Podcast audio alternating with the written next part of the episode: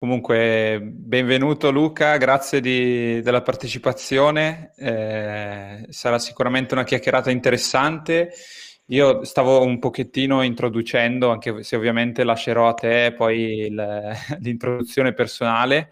Eh, personalmente ho pensato a te perché, mh, vabbè, eh, ti, ti, conosco dalla, dall'ambiente Bitcoin da, da, un po' di tempo e, e ogni volta che ascolto le tue interviste sempre eh, sempre molto piacevole il, la maniera, diciamo, spassosa con cui trasmetti le idee libertarie, e, diciamo, legge- in, in, maniera leggera e secondo me molto efficace per magari chi conosce meno, chi conosce meno queste idee, diciamo così. E, e, per esempio l'ultima, l'ultima, trasmissione sul truffone o anche altre, altre interviste con eh, Massimo Musumeci eh, su idee di business su Bitcoin le ho seguite con piacere e invito chi magari non le conosce a, a seguirle perché sicuramente sono state molto interessanti. Non so se tu vuoi, vuoi introdurre un po' eh, la, la cosa fai e, e, come magari sei giunto al libertarismo, se sei giunto prima al libertarismo o prima a Bitcoin, se è una conseguenza dell'altra o se sono stati due percorsi paralleli. Io come molti credo di essere libertario da una vita, nel senso che credo di aver avuto sempre le idee libertarie senza che ci fosse nessuno che mi spiegasse che, che idee avevo perché se uno legge il giornale, ascolta il telegiornale, si guarda intorno, nessuno nomina le idee libertarie.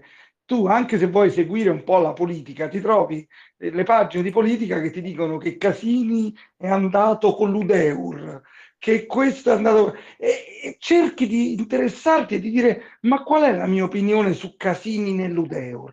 E ovviamente non te ne frega niente ti piacerebbe dire, eh, io voglio contribuire in qualche modo, voglio pensarla in un modo o nell'altro, ma non sai cosa pensare di casini che sia dentro o fuori dell'Udeur, perché non te ne può fregare di meno, ovviamente. E quindi poi a un certo punto arriva il flash, leggi un libro di Rothbard o non mi ricordo di Walter Block, di qualcosa, non mi ricordo quale sia il primo che ho letto, e iniziato a dire ma porca miseria questo è quello che ho sempre pensato io. E quindi mi sono ritrovato a essere libertario ed ero libertario da una vita. ma non lo sapevo. Ho un eco ti sento, ti sento in eco Manuel. Forse sì. ecco ora non c'è più. E niente praticamente questo è stato il passaggio quindi è avvenuto da molto prima di Bitcoin. Probabilmente come molti di noi sono nato libertario bisognava soltanto scoprirlo poi è arrivato Bitcoin nel, nel 2011 e, e, lì è stata proprio una, una folgorazione perché eh, mi sono reso conto che era lo strumento che volevo. Da quel momento io potevo dire a tutti gli altri, ok, volete eh, prendere tasse, volete fare questo, volete fare quell'altro, lo fate con i vostri soldi, io con i miei faccio quello che voglio io, voi giocate a Monopoli con i vostri soldi, io con i miei gioco, gioco come voglio io. E questo è un trionfo, è una cosa bellissima. Cioè Bitcoin è il BitTorrent dei soldi, come con la musica, uno sta lì e dice eh, devo pagare i diritti, devo pagare la SIAE, posso ascoltare, non posso ascoltare, sai che c'è di nuovo, uso BitTorrent e sento quello che voglio. Ecco, la stessa cosa con i soldi. Bitcoin è il, i, i soldi, il Bitcoin torrent applicato ai soldi. E quindi tu a un certo punto dici, sai che c'è di nuovo? Usate i soldi che volete, fate quello che volete, prendete l'80% di tasse, pagateci il Ministero dell'Agricoltura, il Ministero dello Sviluppo Industriale, questo, quella, fate quello che volete, lo fate con i vostri soldi, non con i miei. I miei soldi ora stanno da un'altra parte, si chiamano Bitcoin, e voi con, quelli, con i vostri soldi fate quello che volete voi. E su questo io poi sono abbastanza tranquillo, eh. ogni tanto qualcuno, oh mio Dio che scandalo, stanno pagando il reddito di cittadinanza. Non me ne frega niente che stiano pagando il reddito di cittadinanza, me ne frega molto poco. È come se voi giocate a Monopoli, quando passate dal via prendete 20.000 lire, non so quant'è, 20 dollari, quello che passate quando passate via, voi giocate a Monopoli, io sto in un'altra stanza, non sto giocando a Monopoli con voi, perché devo venire lì sul vostro tavolo e dire non devi passare dal via, non devi prendere 20.000 lire dal via io ne sto per i fatti miei, loro se ne stanno per i fatti loro, giochino pure a Monopoli. Una volta risolta questa cosa, tutto il resto consegue. E quindi Bitcoin è, è un trionfo per i libertari. Io beh, questa cosa l'ho detta tante volte, un libertario che non è bitcoiner ha qualcosa di strano, non ha capito qualcosa. E, e la stessa cosa un bitcoiner che non è libertario. Ancora peggio, un bitcoiner che non è libertario non ha capito niente. Cioè, che, che, che è bitcoiner a fare? Che, eh, ti, ti, dicono delle frasi, ah, bitcoin è veloce, è lento. Non so se è veloce o lento. Eh sarà lo stesso tipo di velocità della carta di credito. Ormai c'è Lightning Network, quanto ci mette la Visa a darmi la conferma? 5 secondi. Quanto ci mette Lightning Network? 3. E poi te ne mette 7. Vabbè, tra 5, 7 e 3 non c'è nessun problema. E quindi qualcuno che si dice Bitcoin perché la rete, la velocità o altre cose, non sa quello che dice. La vera informazione che c'è dietro Bitcoin è sul piano del, della libertà sul piano del fatto che io uso quei soldi e sono soldi miei che utilizzo io con altri che hanno lo stesso consenso, perché i soldi sono una questione di consenso. Se nessuno ha lo stesso mio consenso nell'utilizzare i bitcoin, i bitcoin non valgono niente. E, e i bitcoin valgono perché siamo una comunità che dà un consenso nel fatto di utilizzare quella moneta per scambiarsi beni e servizi. Questo è, è un po' il collegamento. Hai già, hai già toccato tantissimi temi, ti ringrazio. Finita la puntata, eh... grazie a tutti, ho detto tutto.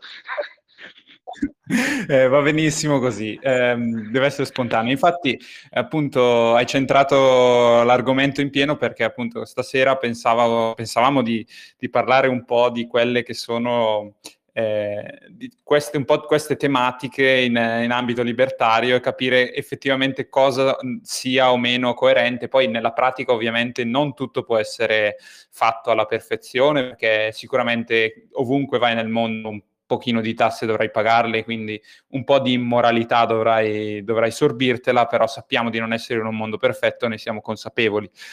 Eh, per esempio, sentivo che una tua prima scelta coerente da libertario è stata quella di abbandonare anni fa Windows, Windows quindi diciamo sistema operativo closed source e diciamo pieno di, di virus e chissà cos'altro e, e approcciare Linux. Eh, perché la ritieni una scelta coerente con il libertarismo, se, se puoi spiegarcelo? Sì, allora il discorso è questo, molti, ehm, devo dire, mi, mi, vanto un po' di questo, molti dicono che sono un pioniere di Bitcoin, ma non sanno che sono molto più pioniere di Linux che di Bitcoin, perché ho iniziato a utilizzare Linux nel 96 e, o forse nel 95 e un anno dopo ho deciso di abbandonare completamente Windows e la scelta è molto simile a quello che è avvenuto con Bitcoin. Nel 2011 ho iniziato a utilizzare Bitcoin e un anno dopo ho deciso di abbandonare la moneta fiat. Quindi stiamo parlando esattamente dello, della stessa, eh, del, dello stessa dinamica. La dinamica è la stessa. Ora, che cosa succede con Windows? Eh, un paio di cose. Una è che c'è una tassa sugli hard disk che viene pagata alla Microsoft. Eh, se voi comprate un eh, laptop con l'hard disk, c'è sempre sopra qualche, qualche cosa di Microsoft, Windows XP nel tempo, Windows 11, Windows 10, quello che volete, un numero comunque c'è de, del software di Microsoft. E se voi potete, provate ad andare da un produttore di laptop e chiedete un laptop senza Windows, non ve lo danno. E ovviamente c'è qualcosa di strano. A un certo punto Dell ha prodotto un, un laptop con Linux e guarda caso quel laptop non era nella, nell'elenco dei laptop vendibili con Windows ma senza Windows. Cioè diciamo avevano creato un modello diverso ho detto, scusate, ma perché devono creare un modello diverso? Sono andato a vedere i prezzi e lo facevano pagare di più. Cioè con Linux lo facevano pagare di più di quanto costava con Windows. Ovviamente era una mossa un po' strana. E questo, diciamo, il mercato può fare quello che vuole. Quindi, se il mercato dice questa cosa, ci possiamo anche stare. Il problema è che è diventato una specie di monopolio. Allora io ho cominciato a cercare laptop che non avessero eh, Windows e ho scoperto che non ce ne sono. Praticamente sul mercato non ci sono questi laptop. Io oggi compro dei laptop kit che li chiamano così, che vuol dire senza il disco. Poi compro da un'altra parte il disco e questo è l'unico mio modo di non pagare la Windows Tax. Allora c'è qualcuno che può dire, guarda che Windows è una multinazionale, una multinazionale, come sappiamo, quelli che scimmiottano, che fanno oh, le multinazionali brutte e cattive perché sono multinazionali, noi libertari li consideriamo degli idioti, quindi diciamola chiara questa cosa. Non è che se un'azienda apre in due nazioni diventa brutta e cattiva perché è multinazionale, è una cosa ridicola. Quindi io pure non penso che eh, la Microsoft vada combattuta perché è multinazionale.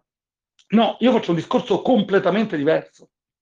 La Microsoft non sarebbe nulla se non ci fossero gli stati, perché gli stati fanno enforcement di una cosa che si chiama proprietà intellettuale. E la proprietà intellettuale non si sa cosa sia. Se ci fosse stata la proprietà intellettuale quando l'uomo ha scoperto la ruota, probabilmente noi staremmo ancora nelle caverne, perché per 70 anni gli altri uomini non potevano utilizzare la ruota senza pagare i diritti a questo uomo che aveva scoperto la ruota. È la stessa cosa col fuoco, il ferro e tutto quello che vi viene in mente, tutte le varie rivoluzioni, per non parlare della stampa, per non parlare de- della musica, delle, del, dei video, di, di tutto quello che vi viene in mente. La proprietà intellettuale è una cosa che non esiste. Ora che cosa succede? Windows ha fatto successo sulla proprietà intellettuale, ma soprattutto lo Stato mi perseguiva se io facevo una copia del software di Windows. A me questa cosa mi irritava. E quindi ho detto, sapete che c'è di nuovo? Io mi metto nelle norme dello Stato, quindi diciamo eh, aderisco a tutte le norme che volete voi e utilizzo Linux. Linux ha un copyright, è scritto da qualcuno e Linux non si può copiare liberamente, si può copiare soltanto se si concede la source anche a coloro i quali lo copiano. Oh, questa cosa non la sa nessuno, non lo fa nessuno, alla fine tutti dicono vabbè lo può copiare liberamente. Sono piccole differenze perché in realtà Linux è virale e come Linux tutti i software soggetti a GPL sono virali. E que- quello che significa è che praticamente chi ha la sorgente a sua volta deve dare, se la mette, se la modifica, ma anche se non la modifica, a sua volta deve dare la sorgente. Molti non lo fanno anche perché nessuno gli fa causa, quindi a volte alcuni chiudono questi software aperti. Comunque, senza che ci perdiamo su tutti i discorsi sulle licenze, sui software aperti e chiusi, il, il discorso di base è che io ho deciso di rinunciare a Windows perché secondo me un libertario coerente tutela la propria libertà e non vuole eh, avere a che fare con la, con la proprietà intellettuale.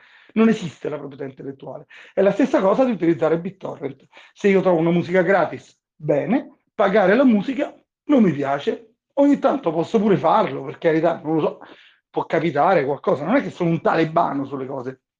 Può capitare che pago il CD, ormai i CD non esistono più, però quando esistevano pagavo il CD perché qualcuno comunque aveva fatto il servizio di mettere quella musica su quel CD. Ma se c'era il tizio all'angolo per strada che vendeva i CD piratati, io compravo quei CD perché il servizio che io avevo era esattamente lo stesso di comprare il CD nel negozio. Questo scandalo, oh mio Dio, non aiuti gli artisti, non me ne frega niente degli artisti, non perché non me ne frega niente di loro come persone, ma perché in mezzo ci si mette lo Stato che dice che esiste qualcosa che è la proprietà intellettuale. Quindi se l'artista vuole faccia un concerto, io vado al concerto e pago il biglietto per entrare al concerto perché sto entrando a casa di qualcuno e non è casa mia, quindi ha diritto di chiedere il biglietto. Ma eh, eh, l'artista che visto che non è in grado di prendere dei soldi da me, chiede allo Stato, per favore, puoi andare con la violenza da Luca Venturini e bloccarlo perché mi ha fatto delle copie fasulle? A me questa cosa non mi sta bene. Quindi in reazione a tutto questo sono passato al stessa scelta con Bitcoin, quindi la coerenza è lì. Sì, sì, concordo assolutamente. Ovviamente eh, la proprietà intellettuale non è proprietà, cioè la, non può esistere proprietà intellettuale proprio perché eh, quando tu condividi un'idea, io posso prenderla senza rubarla a te, quindi non, è, non può essere furto di proprietà proprio per, per questo motivo. E tra l'altro sono, nat- sono, sorte discussioni su Twitter proprio questa settimana su, su questo tema e diciamo che chiunque eh, cerchi di difendere la proprietà intellettuale non riesce mai a eh, spiegare come possa rientrare nella definizione di furto un qualcosa che io eh, ottengo senza togliere al, diciamo, al cosiddetto proprietario. In, in altro, Inoltre non riescono, mai, non riescono, mai, a spiegare perché se questo è furto dovrebbe essere un furto a scadenza, quindi perché dovrebbe essere un furto che vale solo per 20 anni o 30 anni e nemmeno come sia possibile generare un'idea senza basarsi sull'idea altrui. Eh, è abbastanza ovvio che qualsiasi idea nasca da un'idea di qualcun altro in qualche modo, in qualche percentuale, quindi eh, i brevetti e la, la, protezione di Stato sulla pro- cosiddetta proprietà intellettuale sono il freno più grande all'innovazione, seppure nelle università a me in persona e quindi immagino anche a qualcun altro abbiano insegnato il contrario. Su Microsoft, su, su Microsoft poi eh, bisogna anche dire su Windows che, ehm, che il, eh, Bill Gates eh, ha creato questo monopolio il, e la, come dicevi la, la cosa brutta non libertaria non è che eh, Windows non sia che, sia, che, Windows sia una multinazionale o che Windows sia un monopolio, perché eh, se fosse un monopolio di libero mercato, ben venga. Il punto è che è una multinazionale monopolistica eh, protetta dallo Stato e quindi questo va contro ovviamente tutti i principi libertari e quindi ritengo anch'io una, una mossa coerente non pagare questa tassa. Aggiungo solo a livello pratico che si può anche richiedere con certi laptop eh, indietro le, la tassa Windows e installarci Ubuntu o, o qualsiasi distro Linux prima di diciamo, registrare la licenza di, di, Windows, magari un po' più semplice perché ho visto che i, i PC eh, Linux, eh, cioè con già Linux, costano un po' di più rispetto, come dicevi tu, a, rispetto a, e sono abbastanza mm. difficilmente trovabili. Quindi vedo sì, Dario. La procedura, vuole... sì, la procedura che dici è anche utile in un certo senso perché far sapere al produttore e che non ti sta bene di pagare la Windows Tax. Quindi diciamo che non, non, non fai nulla di male eh, se la fai, è un'ottima, un'ottima scelta. Io non mi ci sono mai cimentato, però è da fare, sì. Sì, eh, a me è capitato e con Asus è stato molto facile. Do la parola a Dario che non so se vuole chiedere qualcosa o aggiungere qualcosa. So che ci sono diversi libertari contrari alla proprietà, cioè a favore della proprietà individuale, quindi magari, magari c'è anche qualcuno che vuole difendere l'altra posizione. Per me non è, non è diciamo, corretta, però ecco, se c'è qualcuno dica pure. Ciao. Dici Dario. non sono dei libertari. Vai, vai, dici Dario. Mi sentite? Ok, perfetto. Um, allora, io uh, sono assolutamente in linea invece con quello che dite, ma aggiungo una cosa a quello che diceva Luca, io sono un, un musicista uh, che non mi sono mai iscritto alla SIAE proprio perché ero questa filosofia qua, che per me la SIAE non, non deve esistere, i miei, musici, i miei compagni di suonate, diciamo così, suonavano eh, e si iscrivevano alla SIAE, volevano assolutamente avere questo diritto di proprietà intellettuale che non ho mai capito. Io quando mi rubavano i pezzi mi sentivo in giro come contento, dicevo, vedi, è piaciuto, me l'hanno fatto, questo senso. Volevo solo aggiungere che eh, adesso sto andando in giro a raccontare ai musicisti che se proprio vogliono avere i soldi dalla loro produzione devono creare il senso della scarsità e, e gli sto insegnando, almeno ci provo, con molta fatica a far capire che per esempio con gli NFT lo possono fare eh, creando le loro versioni li- limitate, eccetera. Niente, era solo questa mia piccola testimonianza che anche i musicisti, alcuni, sono in linea con, con, con la, la, la, i concetti di libertà che avete detto. Ecco. Bene, Dario, eh, Dario è un eroe in qualche modo perché gli eroi sono caratterizzati da queste due caratteristiche, quella di fare la cosa giusta e quelle di averne un documento dal fare la cosa giusta. Quindi lui in un certo senso è un eroe. Ora bisogna specificare che non è richiesto che le persone siano degli eroi. Quindi se qualcuno eh, lo incontro domani e lui mi dice sai io sono iscritto alla SIAE e, e faccio i soldi, dico vabbè, eh, buon per te, voglio dire, se c'è qualcuno, lo stesso Bill Gates, se lo incontro, gli dico, eh, buon per te, il problema non è l'esistenza di qualcuno che fa i propri interessi come eh, Bill Gates, il problema è l'esistenza di uno Stato che gli permette di fare i propri interessi a, a scapito mio. Quindi lui fa il suo, cioè tira acqua al suo mulino. E la stessa cosa se, se uno si iscrivesse oggi alla SIAE, beh, farebbe quello che può è chiaro che bello avere gli eroi, e quindi bello se qualcuno non si iscrive alla SIAE, ma se qualcuno lo fa, il problema non è lui che si iscrive alla SIAE, il problema è l'esistenza stessa della SIAE, il problema è l'esistenza dello Stato che poi mi viene a inseguire quando faccio una copia.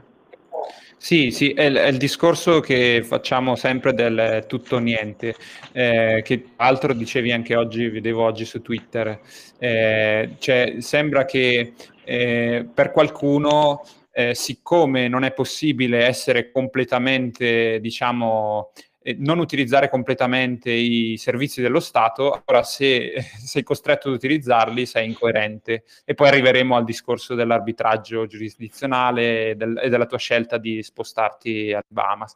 Però in generale a me sembra un discorso stucchevole. Ovviamente se... Eh, se non c'è, non c'è, la possibilità di utilizzare le strade private e ci sono solo le strade statali perché lo, lo Stato se ne è appropriato illecitamente, non puoi pretendere che solo perché sono libertario allora non devo utilizzare la strada o eh, non, non, so, devo vivere tra i sentieri di montagna, non so come dire. È ovvio che eh, tra tutto e niente è meglio avvicinarsi il più possibile laddove appunto non è possibile eh, essere completamente al di fuori del sistema proprio perché c'è una, diciamo, una forza monopolistica e non monopolistica di mercato, ma monopolistica della coercizione che non ti permette di, di vivere la tua vita liberamente. Ehm, sì, tra l'altro è un po' una scusa, diciamo, in realtà io posso, posso anche capire umanamente la persona che si trova in un posto molto socialista, diciamo, un posto in una situazione collettivista spinta come può essere l'Italia, e si trova così e cerca di dare una giustificazione alla propria esistenza. Nel senso, è ognuno fa quello che vuole, per carità, la, la, sua esistenza è comunque giustificata, forse ho usato la parola sbagliata, ma comunque è una persona che cerca di non essere frustrata dal fatto di essere così incoerente da vivere in un paese così socialista e, essere, e sentirsi libertario. Una persona di questo tipo ha, trova nella fallacia dello tutto o niente una ancora di salvezza, perché dice, ecco, dicendo questa frase riesco a giustificare il fatto che io ancora sono in Italia o che sto non combattendo in nessun modo. Neanche io sto combattendo in nessun modo, però intanto in qualche modo ho votato con i piedi, sai, votare con i piedi è quella, è quella frase che vuol dire me ne vado, cioè con i piedi prendo e vi dico ciao, io me ne vado, non partecipo più al vostro gioco. Queste persone magari non si trovano nelle condizioni di andarsene all'estero, quindi anziché dire eh, mi dispiace, non, non posso, dicono eh, vedi, se paghi il 10% di IVA, alla fine è come pagare l'80% di IRPEF. Eh no, eh, non è la stessa cosa, cioè, è una scaletta ecco, che piano piano percorre. Noi magari ne approfittiamo per, eh, perché magari non tutti conoscono dove sei e come mai hai scelto. Sì. Se vuoi magari introdurre sì, sì. un attimo... Sì, devo spiegare in effetti, perché sennò qui si mescola tutto. Alcuni mi conoscono, ma comunque io nel 2012 ho, ho, deciso di andarmene dall'Italia e di andare in California, in Silicon Valley. Sono andato proprio al centro della Silicon Valley, in questo posto si chiama Menlo Park, che poi è un po' il luogo da cui partono tutti i fondi di Venture Capital. E sono, sono andato lì, io sono ingegnere elettronico, quindi per me era la mecca. E dico, eh, fantastico, e tuttora penso che sia un posto fantastico e mi sono trovato con due anime lì, cioè l'anima libertaria che hanno alcuni, diciamo molti, molti più dell'Italia, però che hanno alcuni, e poi tantissimi collettivisti, diciamo comunisti, fascisti, eh, socialisti, chiamateli come vi pare, collettivisti. E questa cosa era un po' strana, dico, ma come fanno questi a non litigare? C'è una situazione molto molto strana in California, per cui questi start-upper, questi ragazzini che prendono e, e decidono di fondare queste, queste, cose che poi diventano le realtà immense, sono libertari. Quando parli, io non ci ho parlato, ma insomma, parli con Zuckerberg della prima ora, era un libertario, ci sono tantissimi libertari. Quello che succede è che la dinamica è questa, tu stai libertario, prendi, crei una startup, la startup fa qualcosa che va fuori da tutti gli schemi, come spesso ragionano i libertari, fa una cosa fichissima, arrivano tanti soldi e dopo due secondi arrivano anche tanti avvocati che ti spiegano come riuscire a conciliare questa tua startup con quello che fa lo Stato, cioè come andare a chiedere permessi, licenze e collaborare con lo Stato. Questi che sono dei libertari della prima ora, non, non persone che hanno studiato, che, che, hanno qualche ragionamento, no, libertari di sentimento, che capiscono le, le idee di libertà, ma poi eh, si fermano. Quando incominciano a piovere soldi, eh, accettano di fare accordi con lo Stato. E poi alla fine è la stessa dinamica dei vari, che ne so, Steve Jobs o Zuckerberg, ma basta pensare a eBay. eBay fa una cosa molto, fa delle aste. Immagina se, se come italiani nati e cresciuti in Italia, ma immaginate, uno prende e decide io oggi faccio un'asta senza nessuna licenza. Ma cioè, succede di tutto, ti danno l'ergastolo, arrivano le multe, le cose. Invece eBay ha preso e ha iniziato a fare le aste. Quindi idea rivoluzionaria, idea libertaria, quando poi hanno, iniziato a, fare accordi col governo non hanno potuto fare aste su tante cose, quindi su alcune os- cose non c'è. E sulle altre hanno dovuto un po' edulcorare il loro protocollo in modo da avere degli algoritmi che fossero compatibili con licenze governative. E poi forse il governo gli avrà pure dato la licenza per fare le aste, questo non lo so.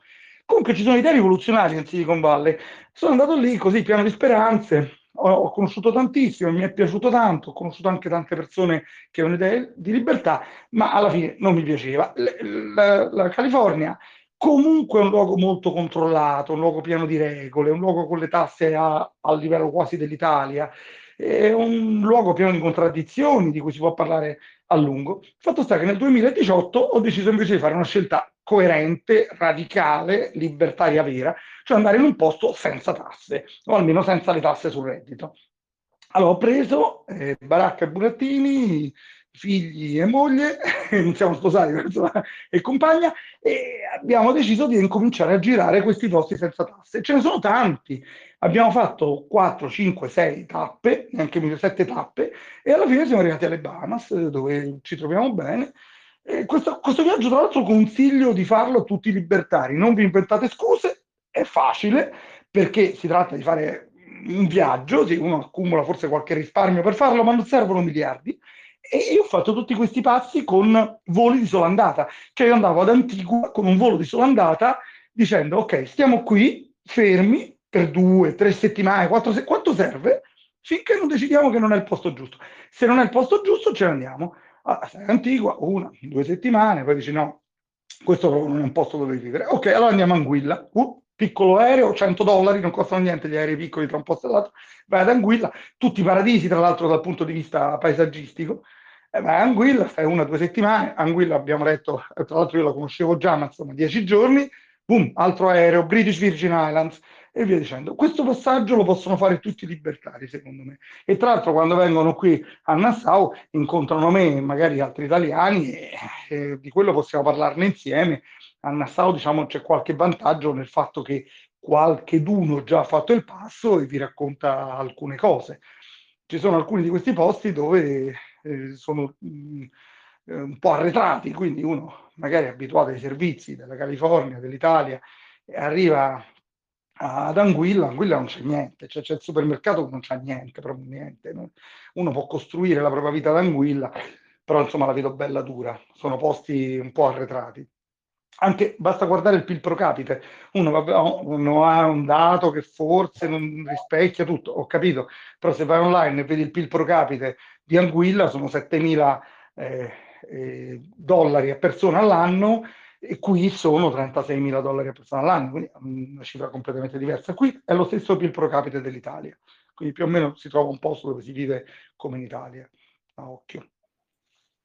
Sì, è molto interessante. Tra l'altro, eh, so invece che altri libertari, soprattutto negli ultimi anni, infatti sarebbe stato magari interessante avere Jack, magari glielo chiederemo la prossima volta, sono, si sono orientati più verso l'Albania, Albania. per rimanere, o quest- queste zone per rimanere un po' più vicino a casa, perché magari per qualcuno il passo di andare alle, alle Bahamas o comunque dall'altra parte del mondo eh, non, è, non, è, scontato. Per esempio, anch'io per mia esperienza personale ho di recente girato cinque mesi in Centro America, sono andato Messico, eh, Guatemala, El Salvador, eh, Costa Rica, tutto molto bello, tutto molto interessante.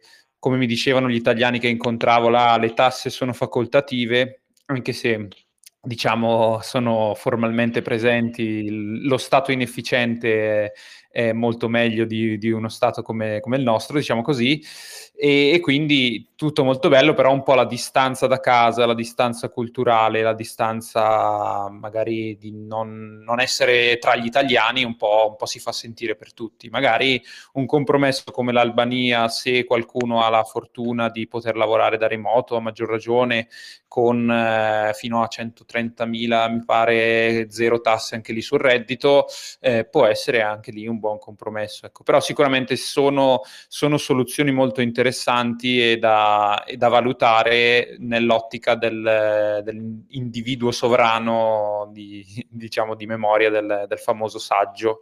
Bel libro, eh, bellissimo.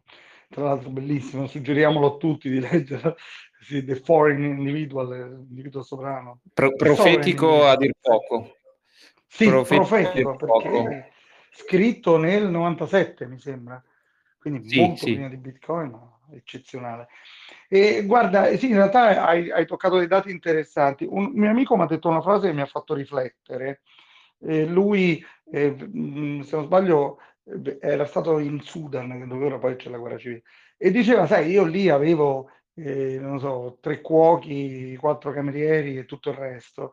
E poi da lì era andato forse ad Haiti, tra i paesi più poveri del mondo. E, e lui diceva una cosa, dice guarda che la ricchezza della persona che sta in un paese povero rispetto al, al reddito della persona è, è, un po' effimera, nel senso che tu a un certo punto hai eh, la sensazione di avere 15 persone che lavorano per te, cioè il giardiniere, il cuoco, quello che vuoi.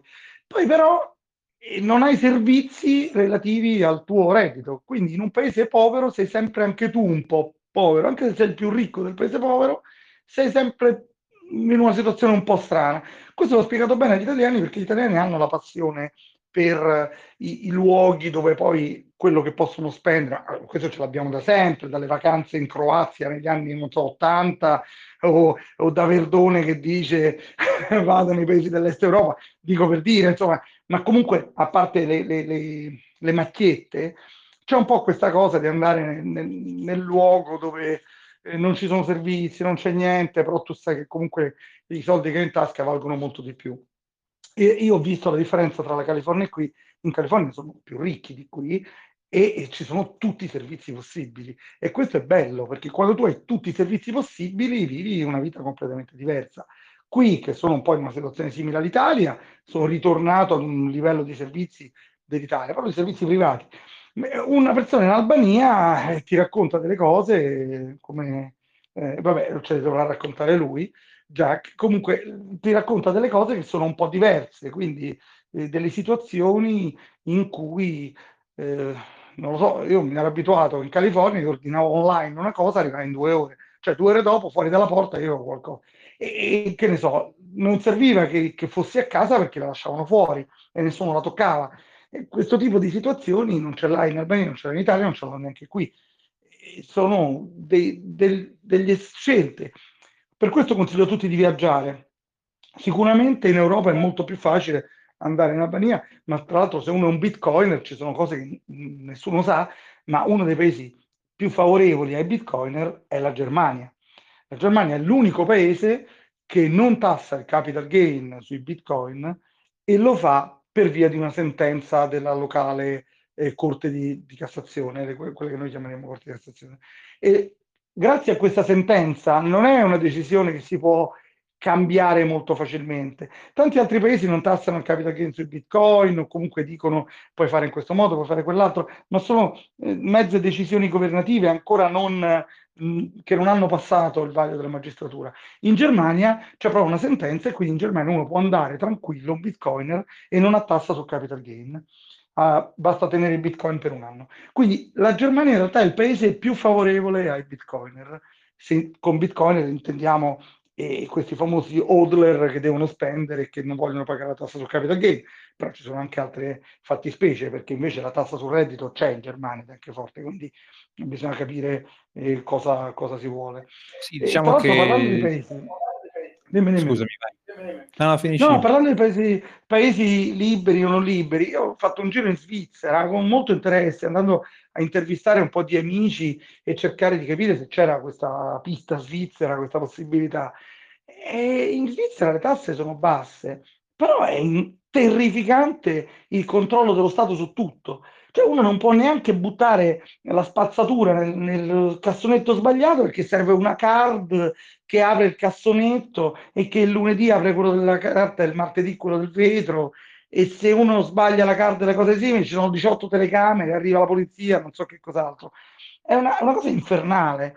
Eh, a un certo punto sono andato con una macchina in affitto in Svizzera e questi sostengono che io sia passato con un russo. Figuriamoci se passo con un russo, poi in Svizzera, no? con i bambini mai. Non credo di averlo fatto, ma non ho modo di, di reagire, di rispondere. E questi qui hanno iniziato a spedirmi raccomandate tramite la, l'azienda del noleggio auto. Dico, beh, datemi una multa, ditemi che devo pagare una multa, la prenderete direttamente dalla carta di credito. No, hanno iniziato a fare tutta una procedura per cui io dovrei recarmi da loro a dire qualcosa, dichiarazioni, cose. Ma, ma figuriamoci se, se, posso stare dietro a queste cose. Ora, eh, io eh, parlare delle multe poi è tutto un discorso diverso, ma ora voglio parlare della Svizzera. La Svizzera non è un posto che va bene per i libertari, nonostante tanti libertari dicano, ah sì, la Svizzera paghi poche tasse, sì, ma c'è solo quello ci sono posti molto molto più liberi.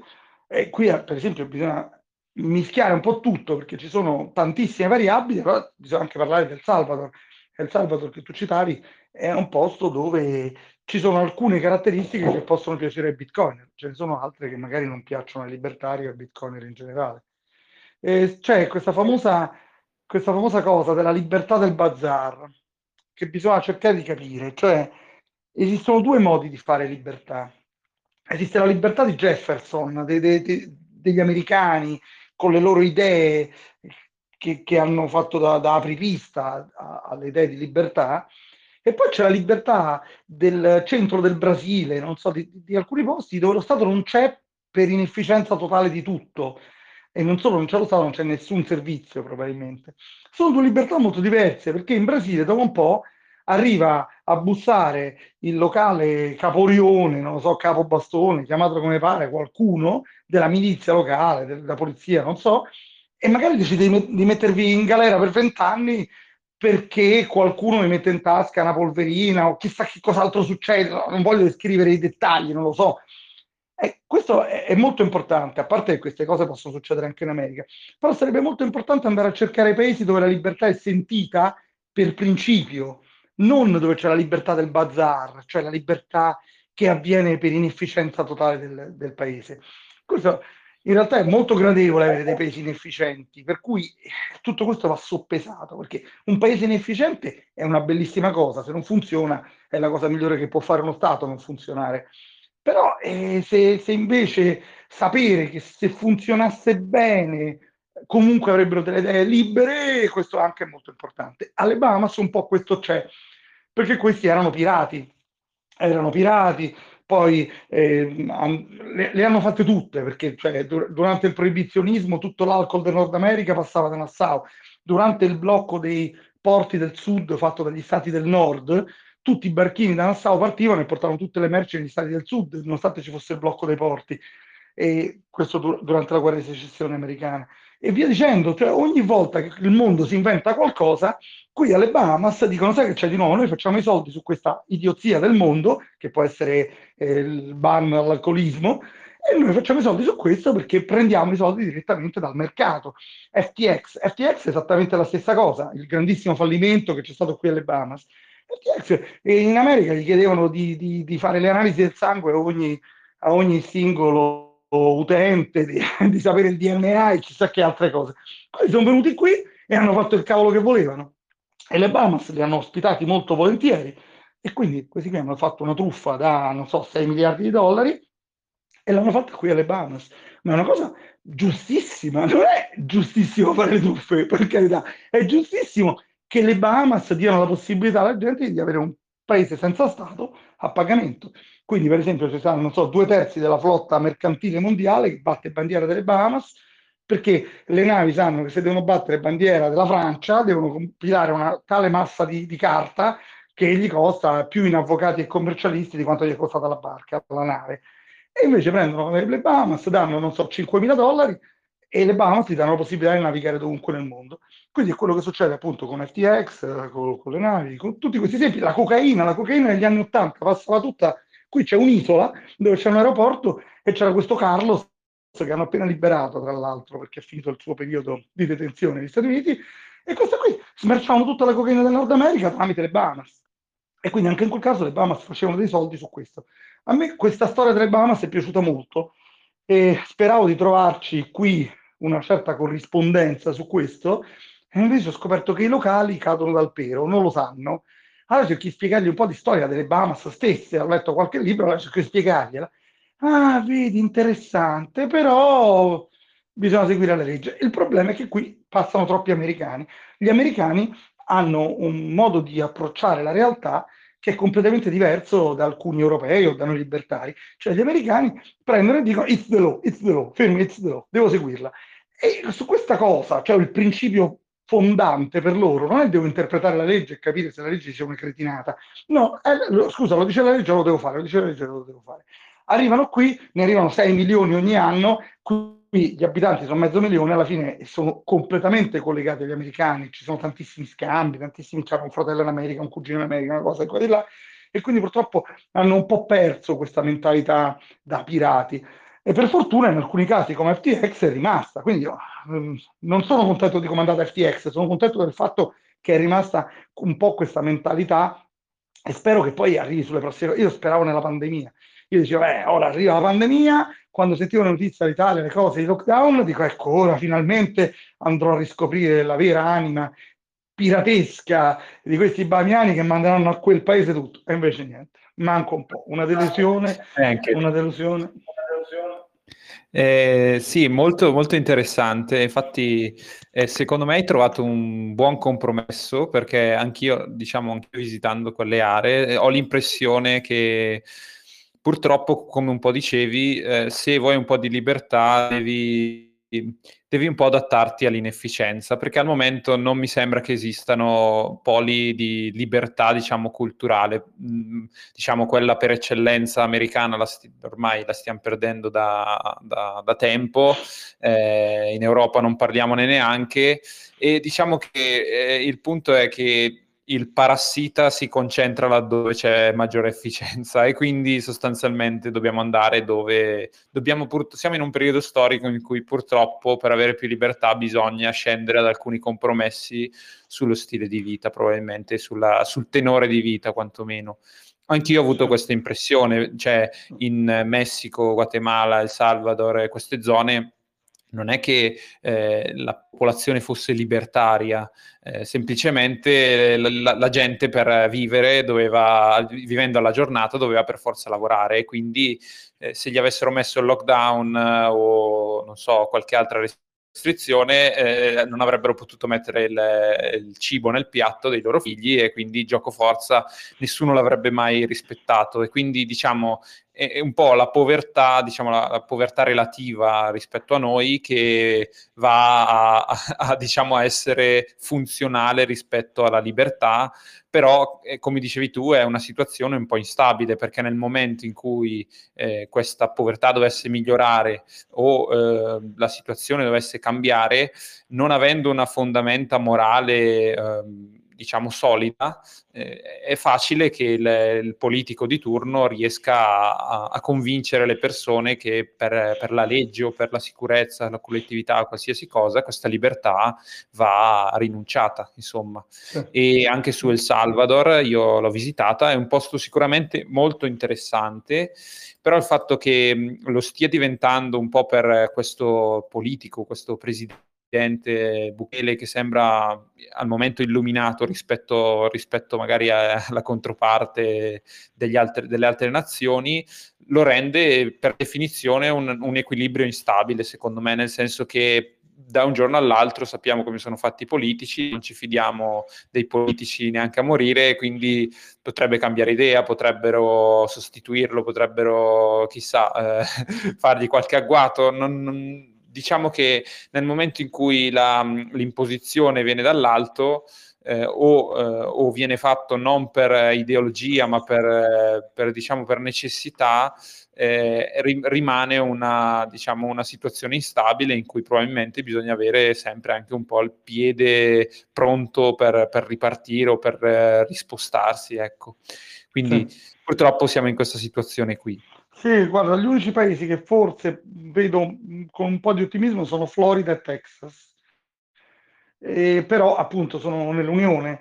Eh, se dovessero un domani secedere dall'Unione, per me sarebbe un sogno. Eh, probabilmente eh, Florida, Texas e New Hampshire. New Hampshire nessuno lo nomina perché è piccolino, ma è interessantissimo.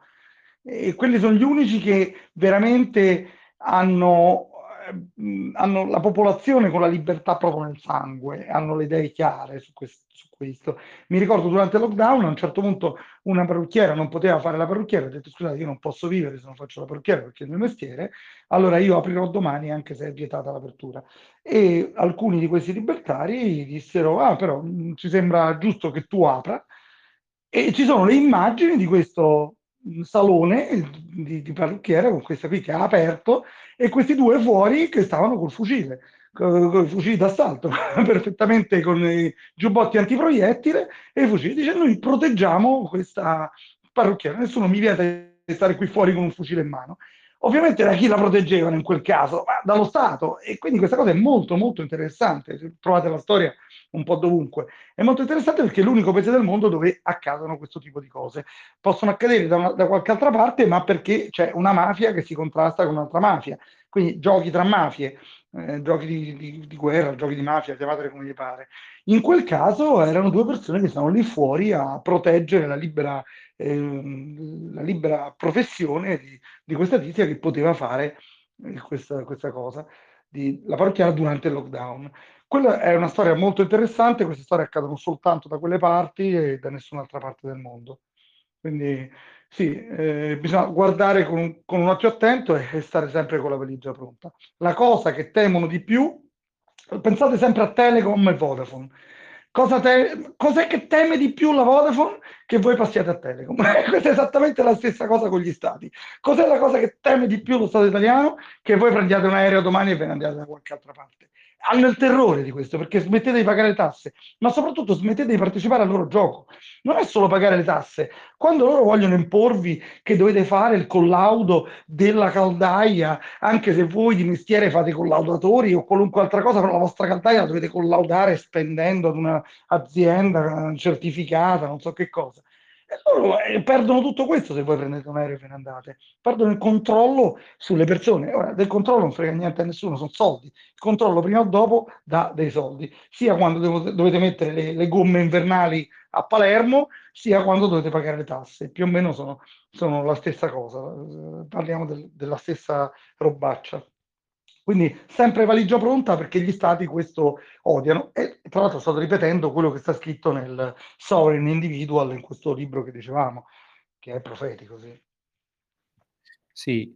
e quindi diciamo, per concludere, noi diciamo, rigettiamo l'idea secondo cui muoversi, eh, diciamo, è stato detto in, nel, nel Bitcoin Italia podcast, diciamo che eh, muoversi verso, una, verso una, uno Stato eh, con poche tasse è fare gli egoisti, fare diciamo un po' eh, quelli che non vogliono combattere questa battaglia. Secondo noi muoversi verso questi stati è proprio fare l'unico modo per fare questa battaglia, se non fare evadere, però eh, ovviamente ognuno poi sceglie, sceglie quello, che, quello, che, è la più, diciamo, la più via più benefica per, per se stesso. Eh, sì. è, chiaro, è chiaro che pretendere che una, una persona eh, si autodenunci addirittura o eh, rischi la, la, galera o chissà quale sanzione per eh, un principio di coerenza che non esiste coerenza in questo mondo è abbastanza utopico e lo spiegavi bene. Sì, poi. è utopico. Bisogna dire che gli eroi servono, gli eroi mi piacciono. I Gandhi che fa la marcia del sale per non pagare la tassa sul sale servono, quegli eroi servono, però servono nel momento giusto Quando c'è qualcosa di pronto, come quando Gandhi fece la marcia sul sale, ci può stare. In tutti gli altri casi, l'eroe che si fa mettere in galera è semplicemente uno che sta dentro la galera anziché stare fuori e poter parlare liberamente. Quindi bisogna stare molto attenti perché è un filo sottile, c'è un punto sottile in cui l'eroe serve, ma l'eroe serve solo in quel momento. L'eroe, quello che fa l'eroe prima che so, la, la Rosa Parks sul, sull'autobus, quella serviva, era proprio il momento giusto in cui farlo, perché poi tutto il mondo ne ha parlato e quella è un'eroina, va benissimo, ma farlo quando non serve significa solo a perdere risorse che invece possiamo utilizzare per stare qui a parlarne. Quindi cerchiamo di fare i nostri piccoli eroismi quotidiani se possiamo. Eroismo, come, come, come dicevo sempre, come dico sempre, è due cose, fare la cosa giusta e averne un documento, cioè non fare la cosa giusta perché ne ha un vantaggio. E in alcuni casi non sono un eroe perché sto qui alle panze, pago meno tasse e ne ho un vantaggio, questo non è essere un eroe. Magari un pochino più essere un eroe, dirlo a tutti, dire che pagare le tasse è sbagliato, a un certo punto mi sono pure allargato, ho detto che da codardi pagare le tasse. Ecco, ecco forse quello è un pelino potrebbe essere da eroe perché forse lo sente pure l'agenzia delle entrate e chissà che cosa fa. Non credo molto perché ormai sono fuori, però è giusto per, per raccontare. Quelli, quelli, sono i piccoli eroismi minuscoli che non servono a moltissimo ma che qualcosa fanno. E poi c'è appunto il Gandhi della situazione, ad avercelo, sì, è vero, però lo devi avere nel momento giusto, non lo devi avere quando c'hai 50 milioni di appecoronati che fanno tutto quello che dice la TV. E in quel momento quell'eroe non ci fai molto. Abbiamo delle persone di, di spicco, c'è Leonardo che è andato in tutte le piazze e l'hanno pure, gli hanno fatto pure un processo per questo motivo, poi l'hanno scagionato, però è, è molto interessante, ecco, quello lì è il nostro eroe, a noi va benissimo, però eh, sai... Eh, eh, non ne serve uno solo, servono 50 milioni, servono 50 milioni di persone incacchiate e in quel momento serve accendere la miccia. Quindi sbaglio a dire che non serve. Leonardo è preziosissimo perché ha spostato tantissimo, ha spostato eh, la, eh, tutta Italia, ha visto che c'era una posizione, che c'era una posizione contraria a quello che ci, ci pretendevano di dire. Tutta Italia l'ha potuto vedere. Quindi va bene, preziosissimo. Ma io vorrei, spost- vorrei vedere milioni di persone che si spostano dall'altro lato e non le troveremo mai. In Italia in questa situazione non le troveremo mai, per questo sono emigrato e per questo secondo me dobbiamo emigrare tutti. E purtroppo noi libertari siamo quattro gatti e dobbiamo emigrare, dobbiamo andarcene da un'altra parte, creare una realtà che funzioni, stare bene, vivere bene e poi cadrà forse il muro di Berlino, come è caduto il muro di Berlino nell'89, tutti pensavamo ecco ora la libertà va a est, sì, la libertà è andata a est per 10-20 anni, poi invece è successo esattamente l'opposto, cioè la non libertà è venuta a ovest. C'è stata l'ondata e l'ondata di ritorno, la risacca. E quindi ora ci siamo ritrovati che il muro di Berlino è caduto dall'altro lato, perché ci troviamo in Italia, che si sono inventati il muro di Berlino virtuale, perché vi danno i passaporti in nove mesi quando ti danno un passaporto in nove mesi e si chiama muro di Berlino, sta cosa è esattamente la stessa cosa, non te ne puoi andare perché in tutti gli aeroporti col passaporto scaduto non ti fanno volare. Quindi si sono inventati un nuovo muro di Berlino che ora accadrà pure questo e anche in questo caso ci sarà qualcuno che incomincerà a essere nostalgico, eh, ma prima come si stava bene prima, ci stanno pure i sovietici nostalgici, però sono pochi. Quindi diciamo, prossimo muro di Berlino da battere è il passaporto in nove mesi. Come lo si abbatte? Questo purtroppo non lo so. Finché non troviamo uno Stato che ci dà i passaporti, può essere Antigua. Antigua dà i passaporti con poco, però non possiamo spendere ognuno 100.000 dollari per prendere il passaporto di Antigua, non ha nessun senso. Eh, non, non, ho idea. El Salvador eh. sembrava essere forse quello più buon mercato. Sarà un discorso infinito, discorso infinito questo. Non so neanche dove porta. Ma sì, poi eh, nel, nel, momento in cui eh, vedi, cioè, allora io sono in Italia, quindi eh, per, per, chiarezza, le, i miei non sono consigli, quindi eh, né, di finanziari né niente di, di, di, questo tipo. Io non sono le no, no, i, miei, I miei invece sono consigli finanziari, consigli a fare reati. sì, sì, sì, chiariamo, esatto, chiariamo subito, famoso... per esempio, vabbè, vai, vai avanti, vai avanti il cioè, famoso, il famoso la famosa GIF. Meraviglioso.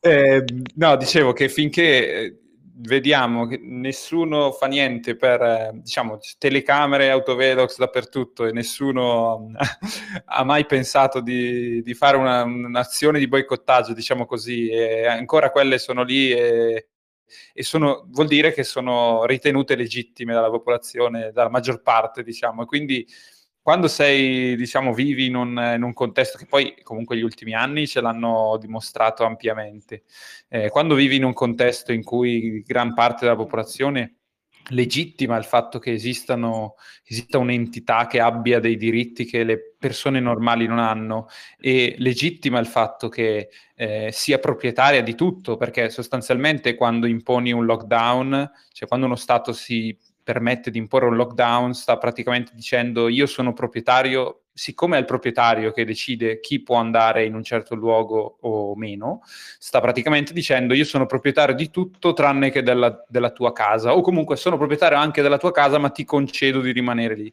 Eh, quando ti impone un trattamento sanitario ti sta dicendo addirittura sono proprietario del tuo corpo e quando non c'è un, diciamo, una grande opposizione a questo, capisci insomma che eh, da solo da, o in pochi si può, fare, si può fare ben poco se non agorismo, counter economics, eh, poi chi, chi, può, chi, può, spostarsi in luoghi più e chi può e chi vuole, perché ovviamente tante volte è anche una questione di, di volontà e che probabilmente non siamo ancora arrivati al, al, punto di sentire così tanto l'esigenza per chi è ancora, chi è ancora qua. Cioè, probabilmente ancora tutto sommato è sopportabile la situazione, purtroppo. Probabilmente sì. arriverà un momento in cui dovremo riunirci in una comunità davvero, come si vedono tanti progetti eh, nascere su Telegram e poi magari eh, rimanere lì un po' in stand-by.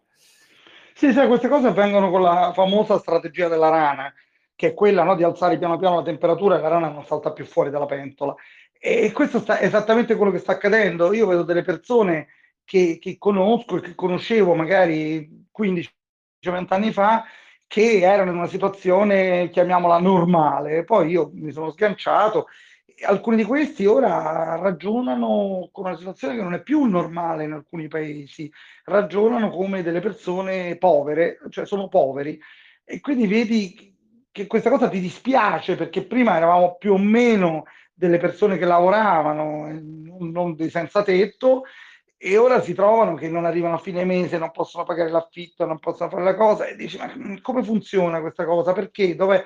E com'è che non neanche se ne accorgono? Perché è venuta piano piano, è venuta piano piano. Per esempio, gli stipendi delle persone normalmente crescono durante la vita lavorativa. Ci sono delle persone in Italia che lo stipendio non cresce, cioè che stanno sempre lì.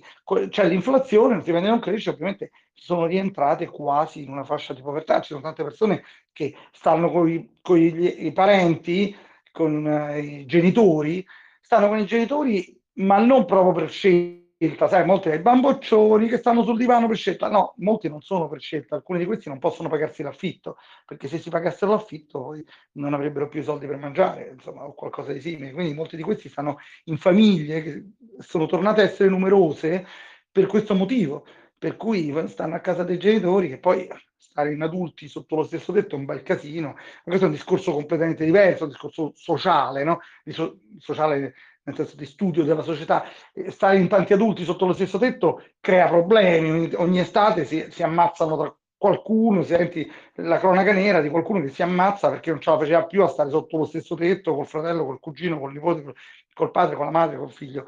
E queste cose sono tristi poi perché alla fine sono risvolti di una situazione di povertà.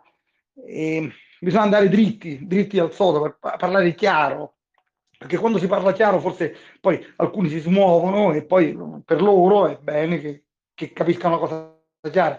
Se, se, se, vi sentite dei poveri, mm, non, non, voglio generalizzare, alcuni probabilmente no, ma eh, magari perché lo siete, se andate all'estero per il vostro stesso lavoro, vi danno 10 volte di più, 5 volte di più, 2 volte di più, fatelo.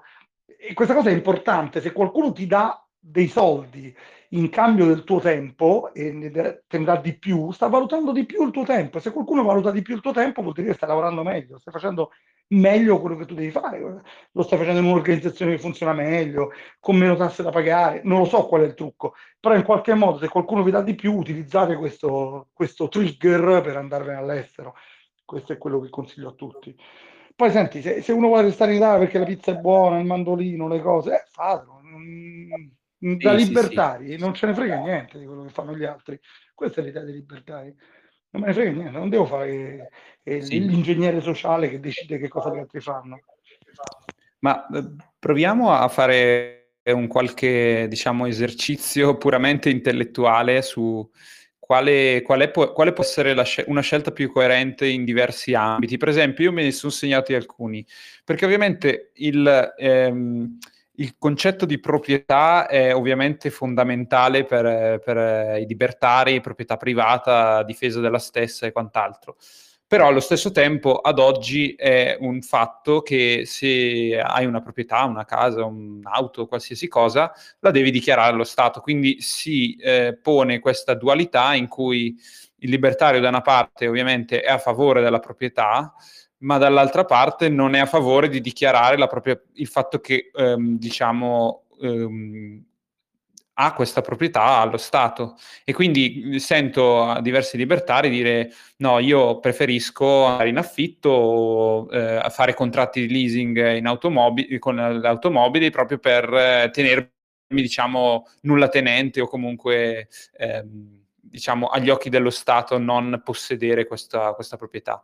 E secondo te è, una, è un, effettivamente un problema, una dualità da considerare oppure sono pippe mentali che si, si, ci siamo fatti con queste persone.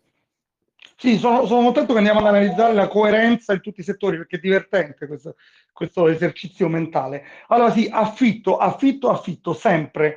Lo Stato italiano non riconosce la proprietà, c'è anche scritto nella Costituzione. Nella Costituzione lo Stato italiano, credo l'unica nel mondo che sia rimasta, forse la Corea del Nord, dice guardate la proprietà è funzionale al suo uso sociale, cose senza nessun senso. Ecco, bisogna reagire a questo dicendo che allora io non sono proprietario di niente. E tra l'altro l'essere non proprietario di niente molto, eh, permette di essere molto pronti, reattivi, perché bisogna essere reattivi, bisogna svegliarsi una mattina, decidere che c'è la goccia che ha fatto traboccare il vaso e prendere un aereo di sola andata verso un paese estero. Per farlo non si deve avere niente. Tutte le volte che sento qualcuno che mi ragiona sui mutui a 20 anni, a 30 anni, mi prende l'ansia a me per loro. Eh, perché vi prende l'ansia? Perché è giusto che vi prenda l'ansia, perché per vent'anni dovete pagare qualcosa all'interno di un certo Stato, che è lo Stato italiano in questo caso. Quindi assolutamente affitto, leasing, eh, non dichiarate niente perché dovete essere nulla tenenti. C'è proprio il detto che dice che due persone comandano eh, o tre persone comandano, il Papa, il Re e chi non tiene niente e c'è chi non ha niente. Voi dovete non avere niente, essere nulla tenenti. Questo è molto importante anche eh, proprio per non pagare le tasse, perché poi eh, bisogna portare all'estero, non è una cosa vietata, in questo caso mi piacerebbe dire una cosa che è vietata, ma non è vietato. Vi raccontano che è vietato tutti i giorni. Sui giornali si legge, ah, il tizio aveva un milione all'estero, il tizio aveva 200.000 all'estero, 3.000 all'estero, qual- qualcosa all'estero. Avere i soldi soldi all'estero non è vietato, non c'è nessuna legge che dice che i tuoi soldi non possono essere dove vuoi tu. Quindi portate i soldi fuori dallo stato in cui vivete, questa è una buona regola. Se li mettete in bitcoin è come se non fossero in nessuno stato, è ancora meglio, bisognerebbe utilizzare tutti solo bitcoin. Ma se proprio siete attaccati all'euro, mettetelo in uno stato dove non vivete, questa è una cosa essenziale. Bisogna risiedere in un posto diverso dove sono i propri soldi, perché lo stato dove risiedete si arroga il diritto di prendervi i soldi come quando vuole. Se i soldi sono in un altro stato, deve venirveli a chiedere per favore, non, deve, non può prendere e bloccare il conto in banca o, o, fare altre azioni intimidatorie o veramente coercitive. Quindi questo è sicuramente un consiglio da dare a tutti, eh, anche non, su questo caso anche in questo caso sono stato coerente, ma tante volte non lo sono, ma in questo caso lo sono stato perché in Italia ero tutto in affitto e anche qui ho provato ad andare avanti con l'affitto. Purtroppo poi per ragioni di mercato ho dovuto comprare la casa, ma puramente per ragioni di mercato, perché prende facevo un trasloco ogni sei mesi, perché per qualche motivo c'era un mercato abbastanza fluido e quindi la casa dove stava in affitto veniva venduta e il mio proprietario di casa cambiava e il nuovo proprietario di casa diceva però io la casa la voglio usare per me. E diceva te, te pago un po' di più. No la voglio usare per me. E non ci sono cavoli. E quindi questa cosa è successa quattro volte. Ho fatto quattro traslochi nel giro di due o tre anni poi ho detto basta mi sono rotto le scatole ora compro. Quindi devo ammettere con tutti anche col fisco italiano che sicuramente mi starà ascoltando in qualche modo che io qui alla fine ho comprato casa diciamo la scelta che comunque ho fatto a 53 anni, quando qualcuno ogni tanto mi dice ah ma che devo fare, ho 22 anni, dico aspetta 53 anni e te complica.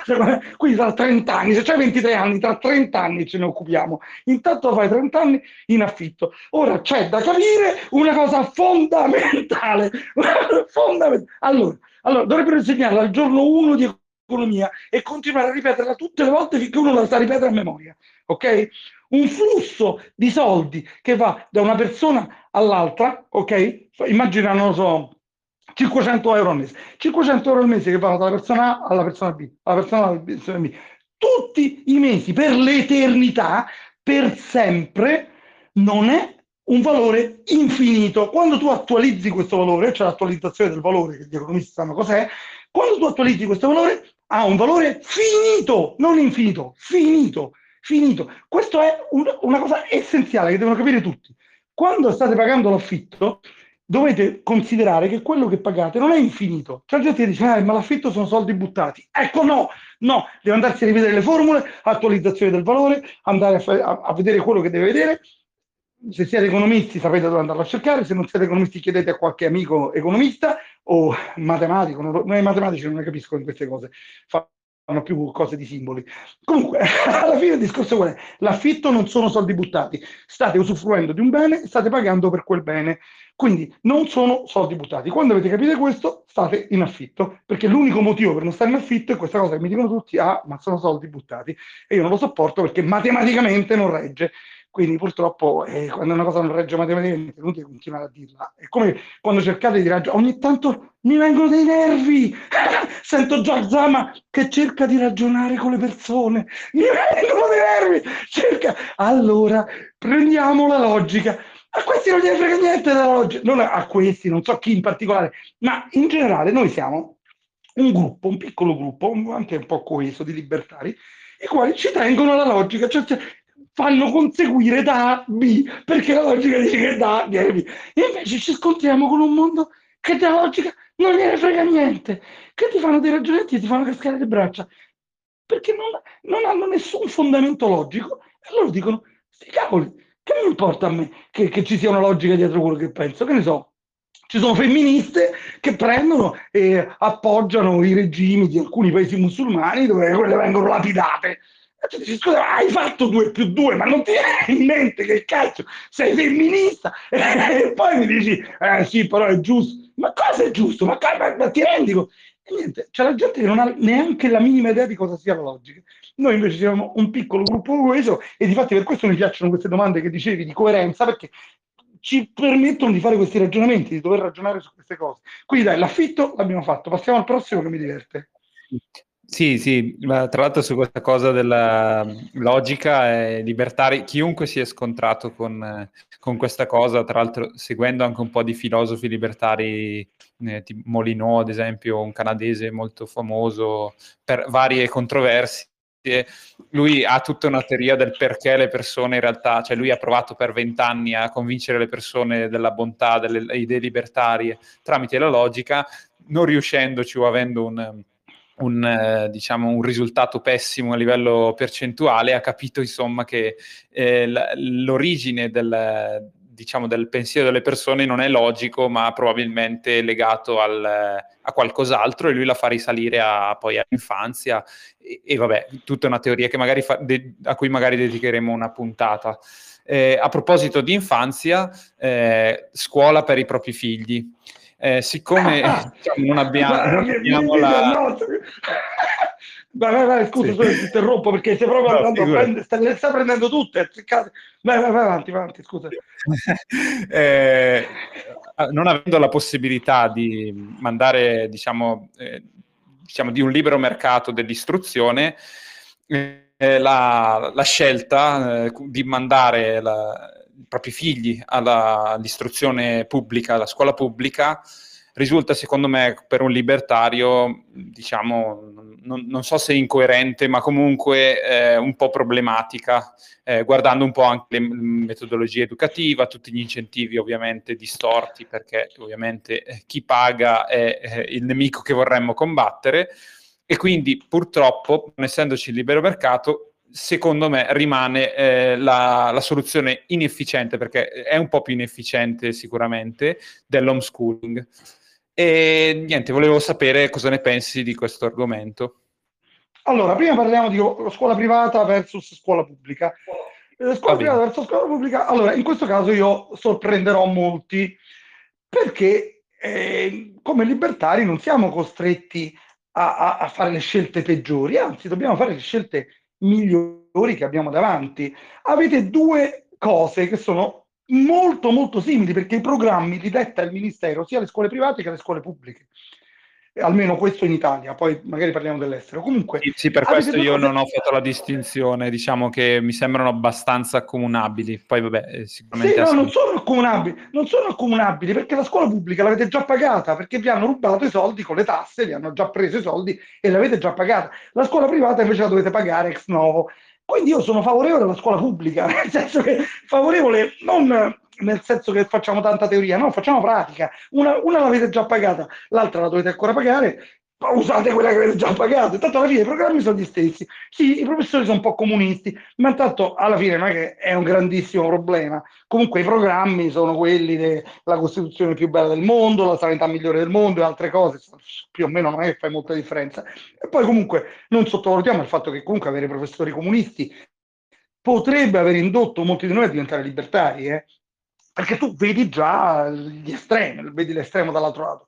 Non so quanti siano così bastian contrari da pensare l'opposto di quello che gli viene insegnato, però noi libertari, se siamo libertari e parliamo una lingua italiana, questo è quello che è avvenuto, perché tutti noi siamo stati indottrinati in sistemi che in qualche modo sono collettivisti. Alcuni sono così Però se siamo così pochi ci sarà una ragione, no?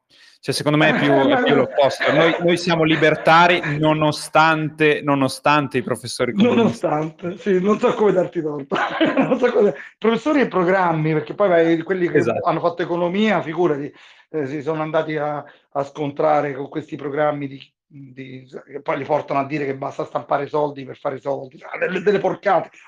Comunque, veniamo alla homeschooling. Io tra l'altro mi trovo in un posto dove l'homeschooling, qui sul Ministero dell'Istruzione delle Bahamas, alla prima pagina c'è l'homeschooling perché le Bahamas sono 700 isole e sparse in un territorio che è lungo quanto l'Italia, quindi come se fosse tutta l'Italia, però con isolette minuscole. Ovviamente non ci può essere una scuola per ogni isola e quindi l'homeschooling qui è una realtà, una realtà di fatto. Io mi trovo molto bene, io faccio homeschooling, ho tre bimbi, e mi trovo molto bene. Ora, eh, probabilmente l'anno prossimo smetteremo di fare un schooling, cercheremo, eh, andremo in una scuola, ce l'hanno consigliato gli amici, e c'è questa scuola che aderisce ad un network di scuole e che ci permetterebbe di, di, passare alcuni mesi o alcune settimane in una delle scuole del network invece che in un'altra. Quindi faremo anche l'altra esperienza eh, per cercare di capire se funziona, se va bene. Eh, come ho scelto di fare homeschooling?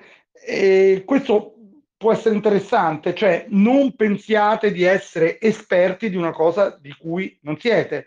Una delle rivoluzioni del capitalismo è che ognuno fa il suo perché diventa professionista di quello che lui sa fare meglio e non dobbiamo perdere questo concetto soltanto perché si parla di scuola. Quindi non devo iniziare a un certo punto a dire ora mi metto a scrivere programmi. Io non lo saprei fare di scrivere programmi. Se pensate che lo sapete fare, pensateci due volte, magari non siete dei professionisti dello scrivere programmi.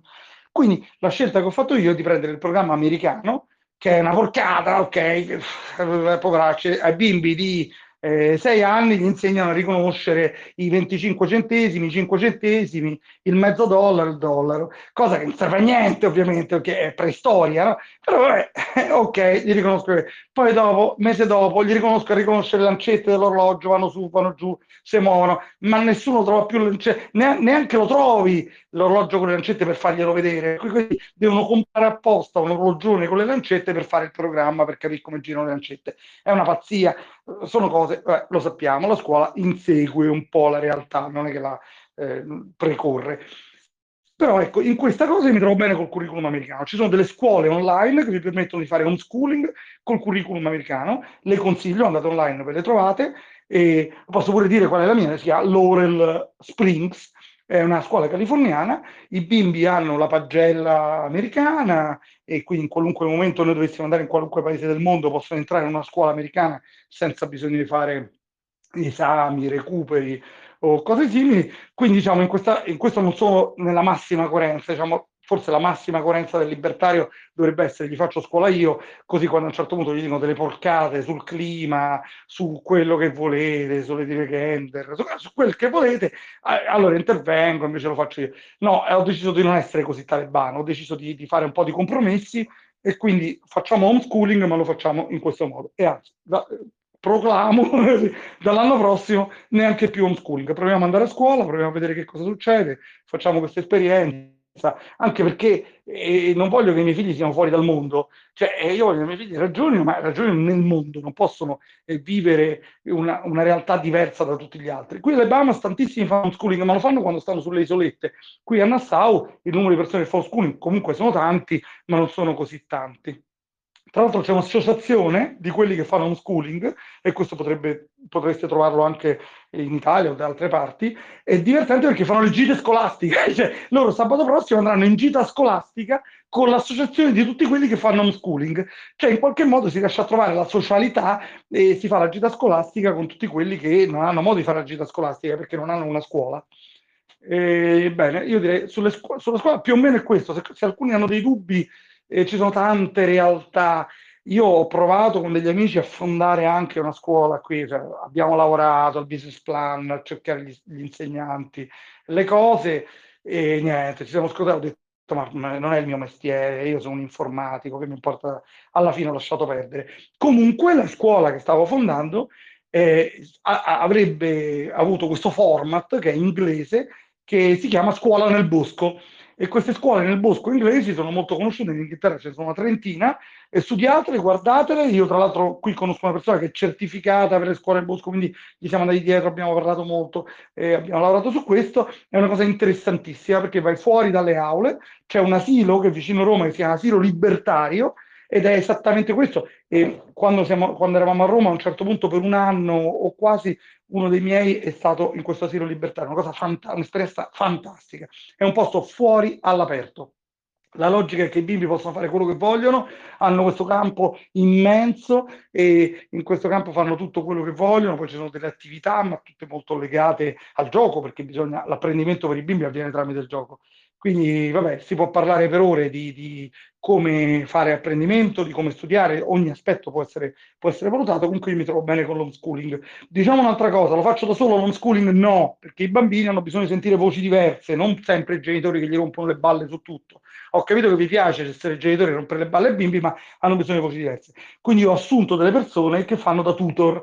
Ora uno si aspetta il tutor, quello del 1800 che bacchetta le mani, che insegna a scrivere le A e le B, non è questa forma di tutor. Io ho scelto come tutor delle persone non skillate, cioè ho preso apposta delle persone che non sapessero di eh, questo settore, che non fossero degli insegnanti, e in realtà poi una lo è stata per un periodo, però comunque non è quel tipo di insegnante, perché io volevo che questi tutor non pensassero troppo a cosa insegnare, che seguissero quello che viene da, dal programma dalla scuola in California. In California c'è un insegnante che i bimbi non vedono mai, perché la, la, la scuola è completamente asincrona, cioè quello che arriva, poi loro devono rimandare indietro, ma possono essere su qualunque fuso, del, fuso orario del mondo. Loro non vedono mai faccia a faccia l'insegnante. Quindi hanno questi tutor che, che vengono con degli orari, con de, delle turnazioni, facciamo un casino, due ore con una, un'ora con un'altra, e, e questa è la situazione in cui mi sono andato a mettere.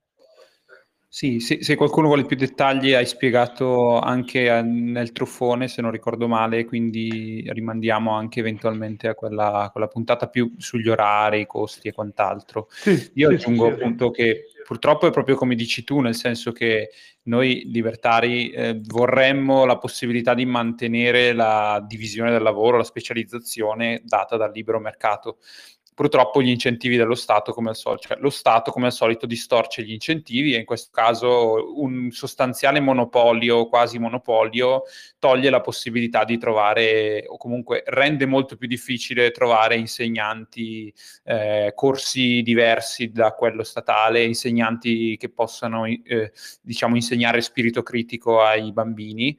E secondo me mandare da un punto di vista di coerenza filosofica filosofica, mandare i bambini alla scuola pubblica, obbliga- obbligarli ad ascoltare persone a- di cui probabilmente non gli interessa niente eh, fino a un certo orario e non avere possibilità di, diciamo, di esprimere il proprio pensiero, visto che diciamo qualsiasi pensiero fuori dal coro è quasi sempre soppresso, visti gli effetti che diversi studi hanno dimostrato avere sulla crescita del bambino eh, che hanno queste cose, secondo me è una chiara violazione del NAP. Quindi eh, secondo me la, la coerenza libertaria eh, direbbe di togliere i bambini dalle scuole pubbliche e private che siano.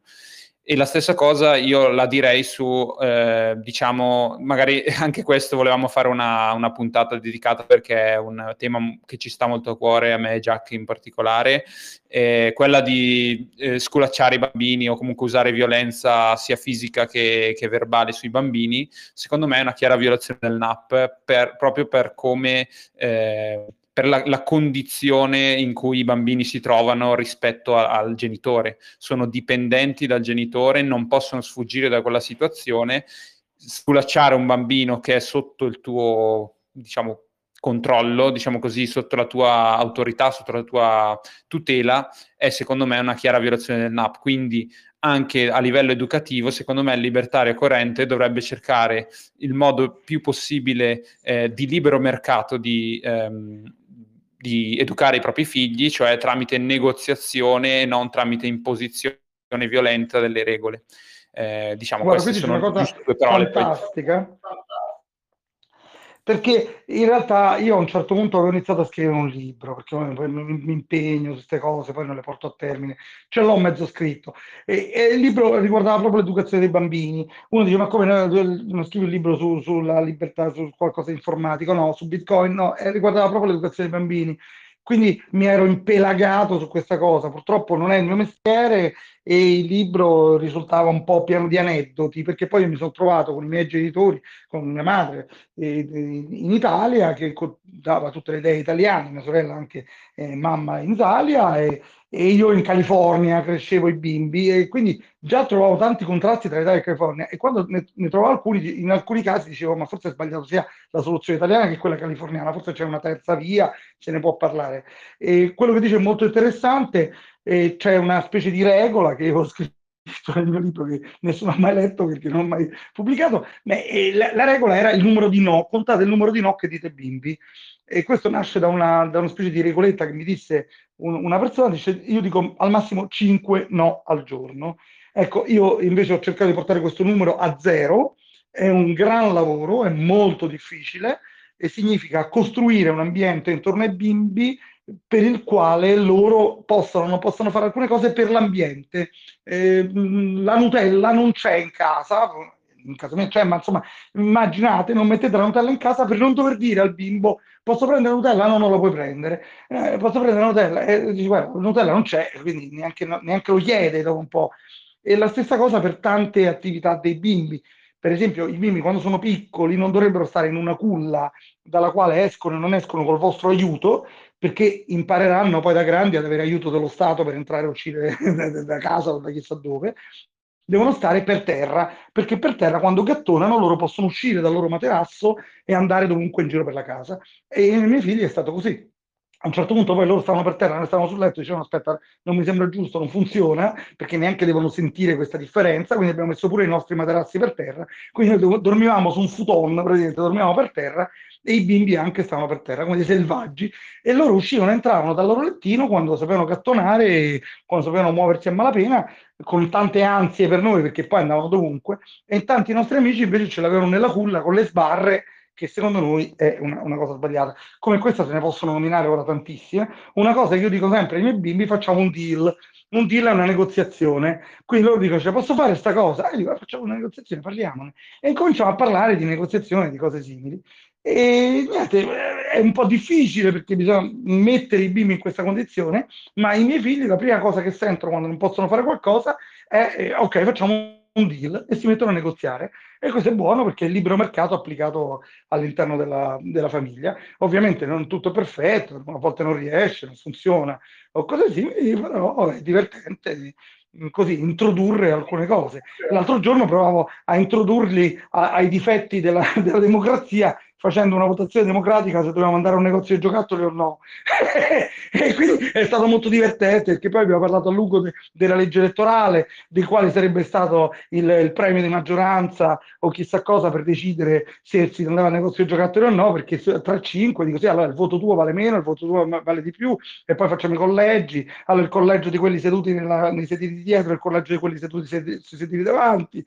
Quindi era, era, anche molto divertente fare queste cose, anche divertente per noi adulti così impegnarsi in questi giochi. Bellissimo, davvero devo dire meraviglioso perché comunque diciamo per, per vie diverse alla fine mi sembra che i libertari coerenti più o meno arrivino alle stesse soluzioni, proprio perché, ti, come dicevo, eh, Molineux, che è un, un, filosofo molto importante secondo me all'interno del libertarismo, non so se tu lo conosci Luca. Sì, ho appena finito di leggere Anarchia Quotidiana.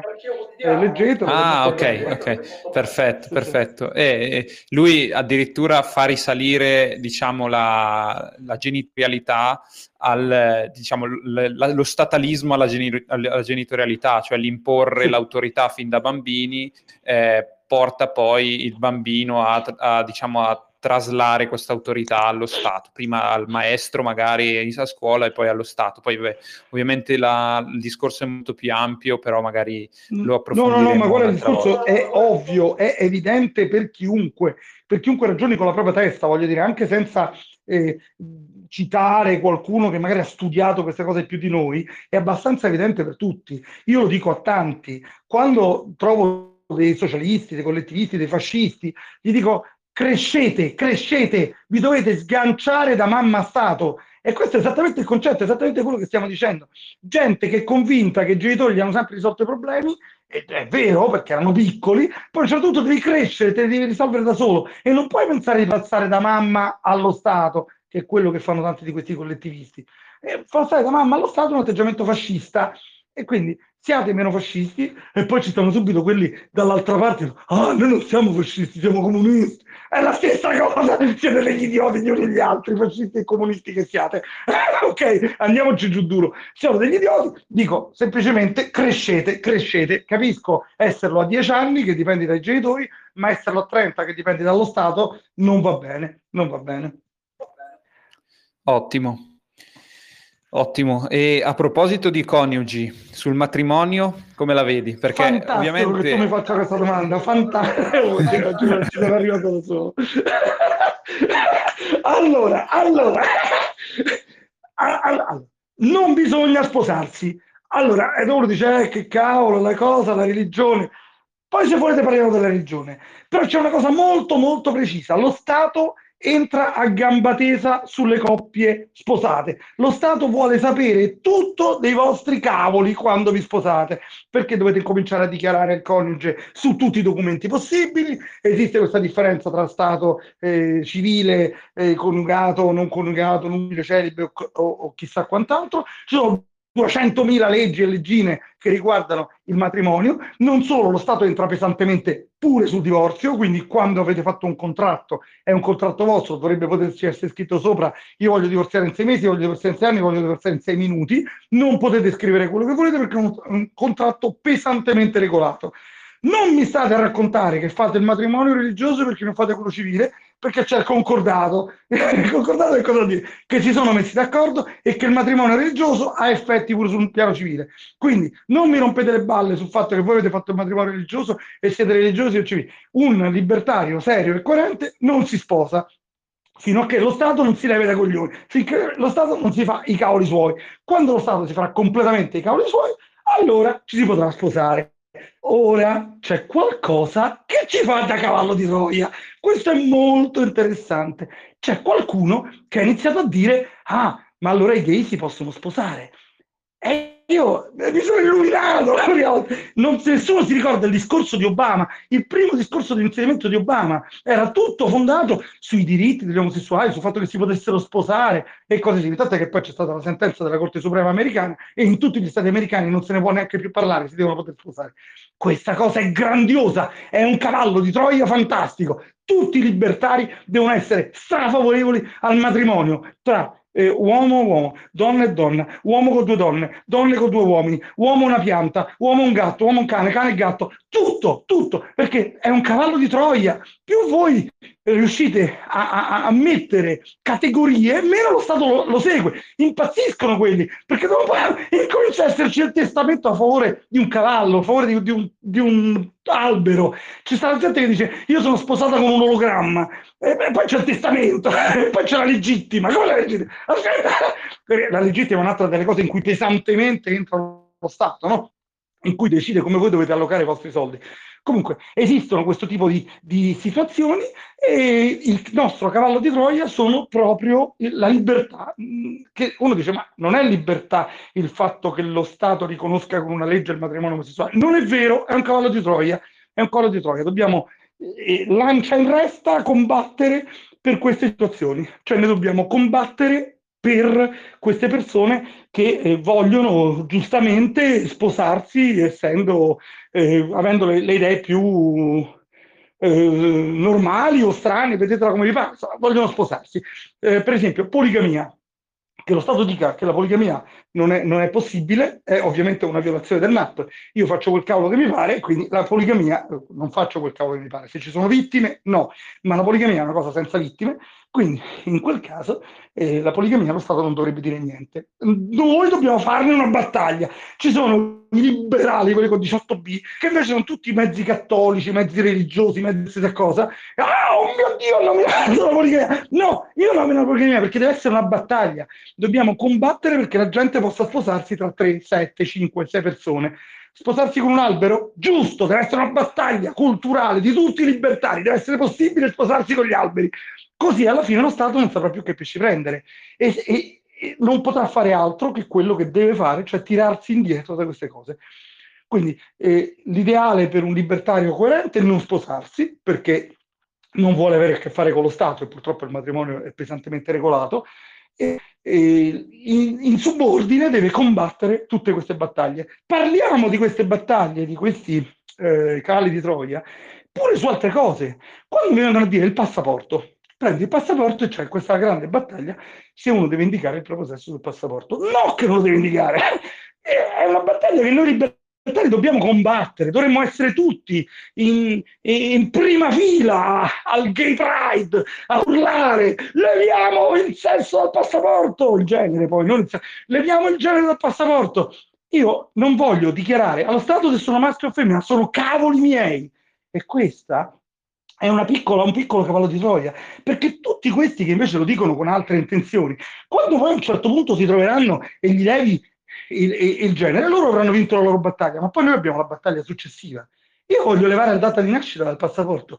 Perché qualcuno deve sapere quando io sono nato? Perché lo Stato vuole sapere quando io sono nato? Che titolo? E io devo levare la battaglia. E poi Dopo un po' incominciano dal passaporto, no, no, no, da tutti i database. Io voglio in Costituzione scritto che lo Stato non deve sapere di che genere è la persona, ma non solo lo Stato, nessuno lo deve sapere. Ovviamente nessuno della Costituzione eh, in Italia si applica soltanto ai privati, non allo Stato. Io invece vorrei che lo Stato ci fosse scritto, lo Stato non può scrivere da nessuna parte di che sesso è la gente.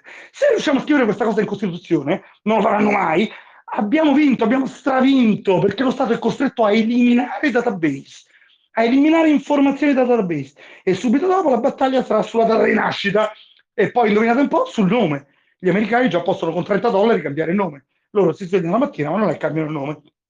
La stessa cosa deve succedere da noi. E quindi passo passo, passo passo, passo passo, la foto è inutile proprio parlarne.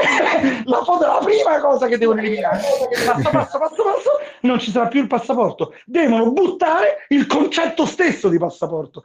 E quando piano piano le persone che stanno combattendo queste battaglie ci vedranno al loro fianco combattere per levare il genere dai documenti e dopo un po' si renderanno conto che stanno andando in una direzione che è completamente l'opposto di tutto quello che pensano. Non per forza quelli del genere, ma ci sono tanti che pensano tante cose e si considerano anarchici in termini medievali, non, non medievali no, so, in, in, altri termini, e queste persone anarchiche poi ti vengono a dire delle cose che non riuscirebbero a sussistere se non con l'aiuto dello Stato.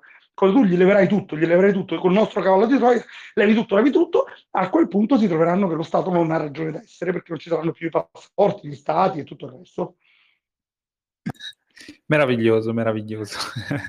ma, ma, quindi eh, comunque dobbiamo però riconoscere che il matrimonio abbia un valore, eh, diciamo, evolutivo, diciamo così evolutivo, nel senso, eh, ovviamente è una tutela per magari evolutivamente per la donna, per eh, legare l'uomo al fatto che deve provvedere risorse mentre, mentre lei magari deve, deve, dar vita alla prole o, o, cose di questo tipo, comunque ha un valore evolutivo.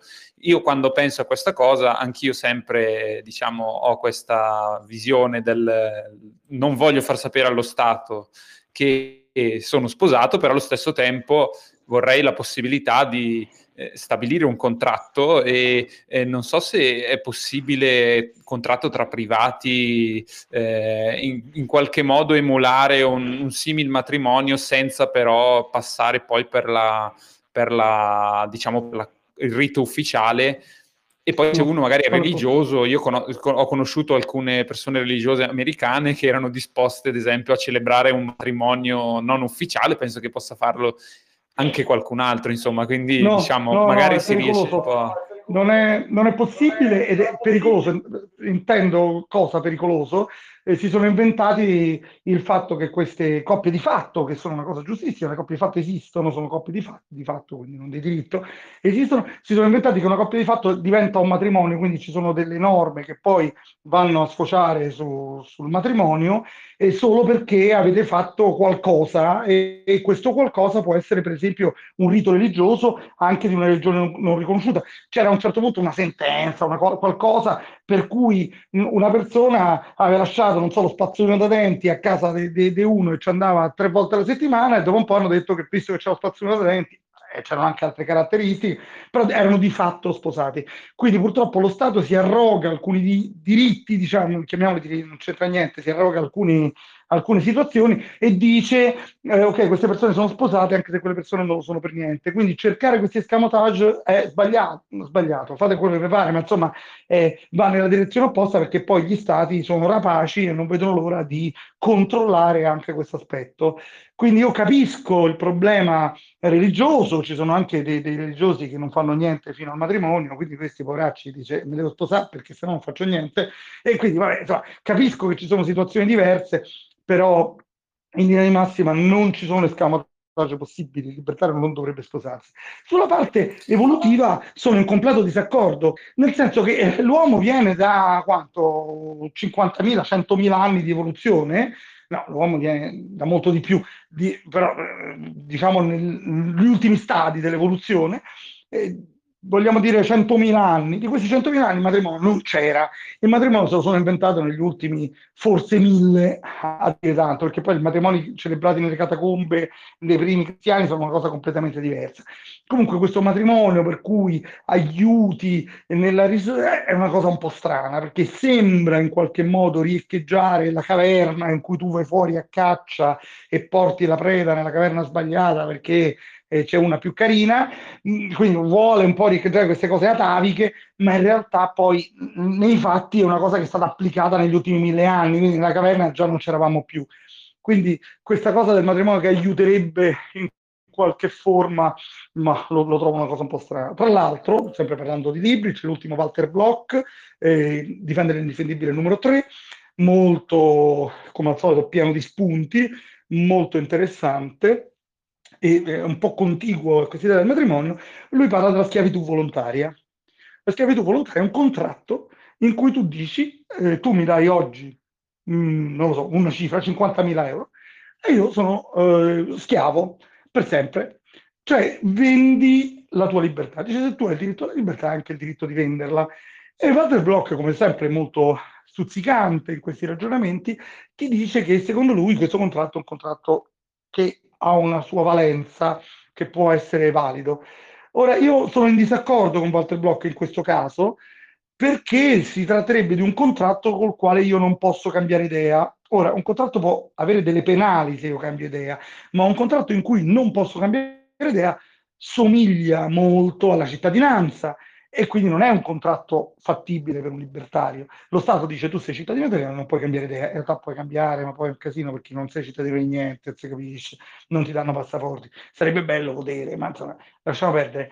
Il matrimonio è un contratto molto simile, per questo stiamo parlando di cose simili, perché il contratto matrimoniale, quello originario, quello religioso, non prevede scadenza, è un contratto per sempre. Ora, un libertario, non so se è una violazione del NAP, c'è da ragionarci un po', però una cosa su, su cui io mi sveglio domani e ho una specie di violazione alla quale non posso cedere, non, non posso andare nell'altra direzione, cioè non posso sganciarmi neanche pagando una penale, potrebbe essere una violazione del NAP. Questo Walter Block non lo ha accolto, eh, sarebbe bello parlarci a proposito di questo punto, eh, non l'ho accolto, il matrimonio è un contratto forse di questo tipo.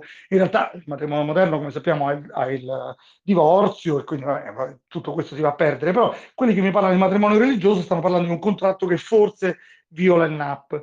Eh, non lo so, non posso dirlo con, con esattezza, tra l'altro non è solo un esperto filosofo, voglio dire, noi parliamo delle cose perché giochiamo a essere coerenti e non essere coerenti, ci stanno i filosofi che si occuperanno di questa cosa e ce lo diranno. Noi cerchiamo di fare il nostro piccolo e di essere coerenti nel nostro piccolo, quello già basta e avanza.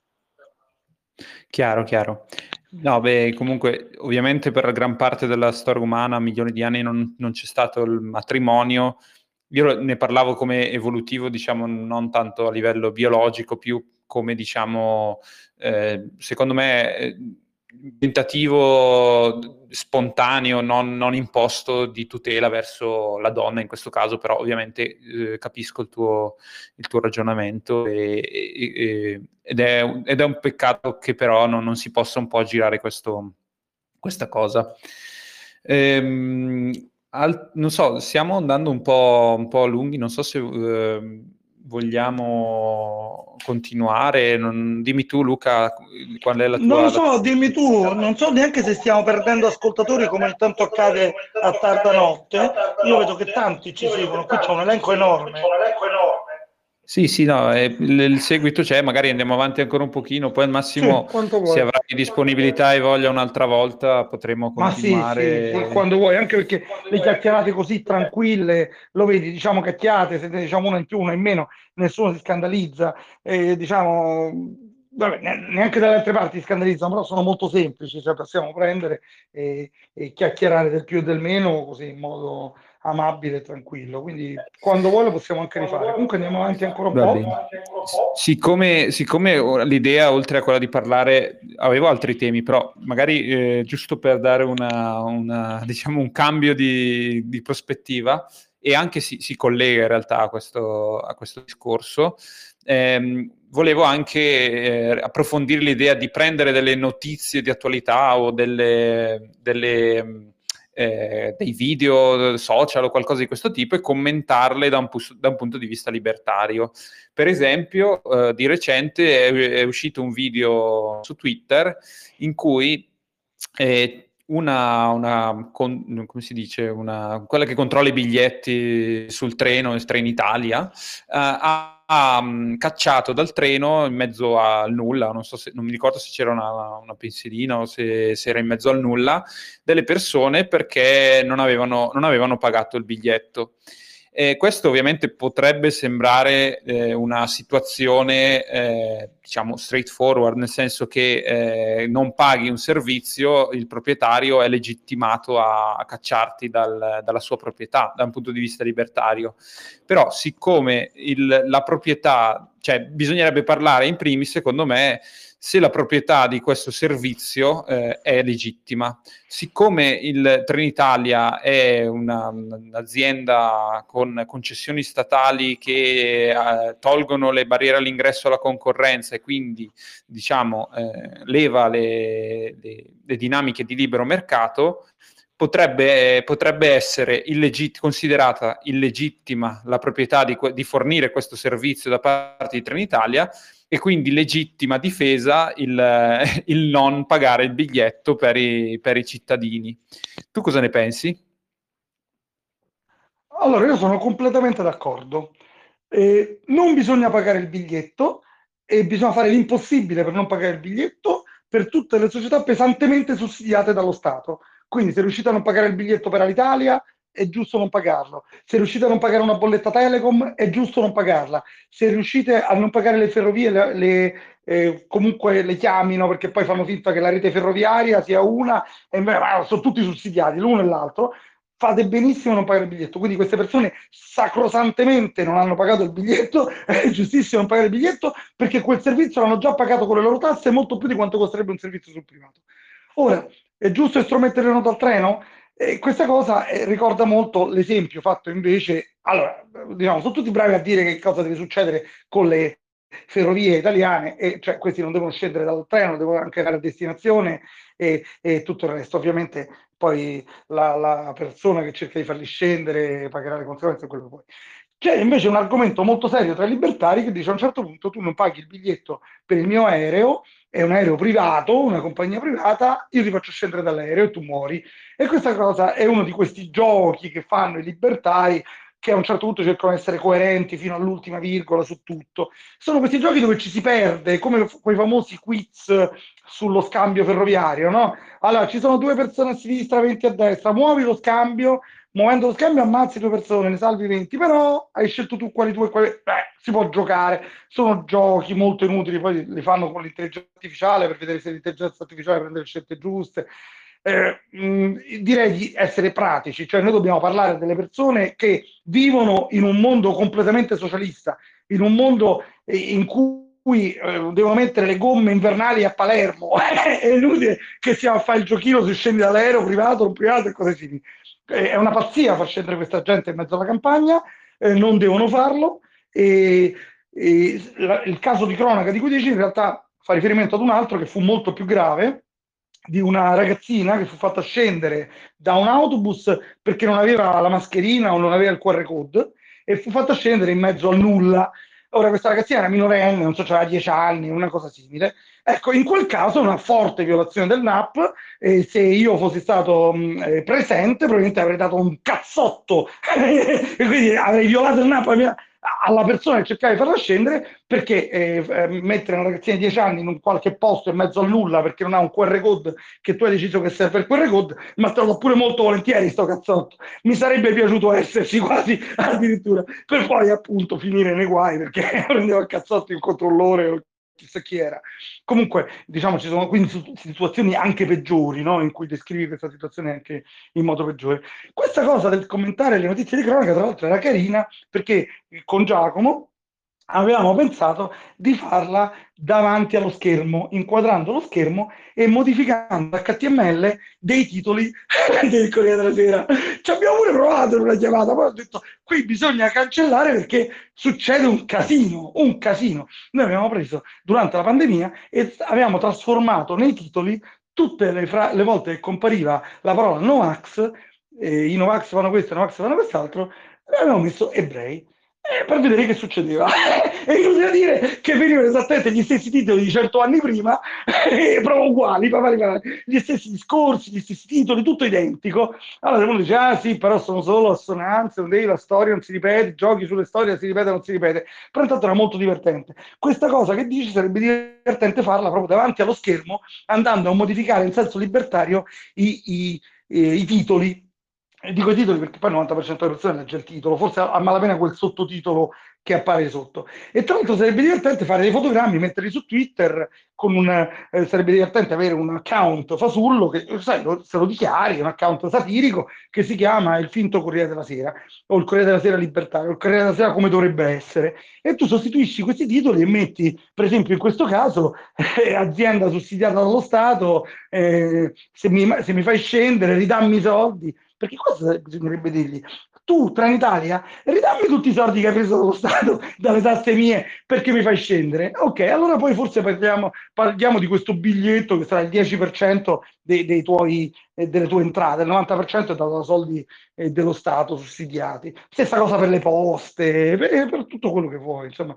Sì, Belli, sì, bellissima idea, bellissima idea questa dei, questa dei titoli e vedremo di, di realizzarla in qualche modo.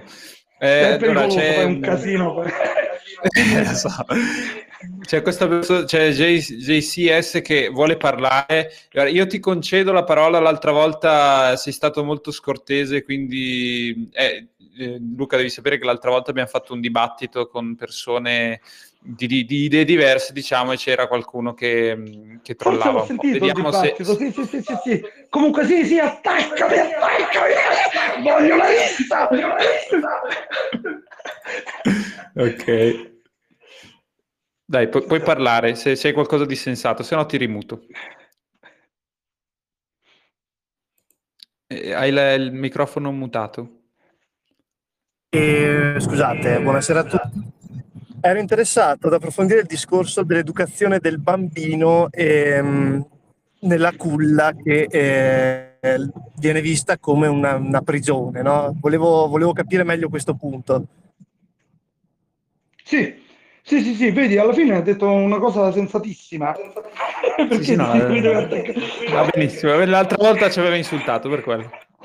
No, no, è bellissimo, è bellissimo. Allora, il bimbo non deve vedere delle barriere tra lui e la realtà che deve esperire, deve fare esperienza con la realtà.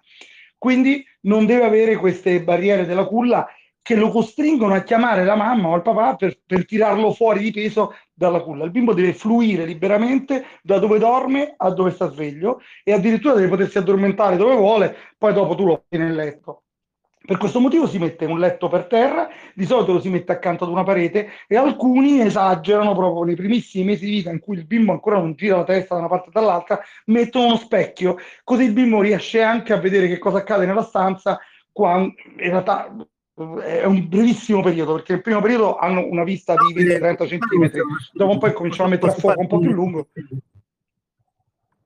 Dimmi. Posso? prego sì, prego. eh, siamo, siamo, differenti eh, dagli animali siamo differenti da mamma orsa che eh, proprio per sua natura eh, tiene monitorato il movimento dei piccoli H24 noi esseri umani eh, nella società moderna abbiamo necessità di dover fare altri compiti, mentre comunque eh, il bambino dell'essere umano che non è autonomo necessita di stare in un posto sicuro per la propria incolumità, dove si senta sicuro e dove non eh, possa cadere da dei gradini, afferrare degli oggetti che non deve afferrare. Quindi non capisco perché eh, eh, il bambino non è in grado di fare l'associazione sono nella culla, lo Stato è ladro, lo Stato mi costringe. Il bambino la fa questa cosa.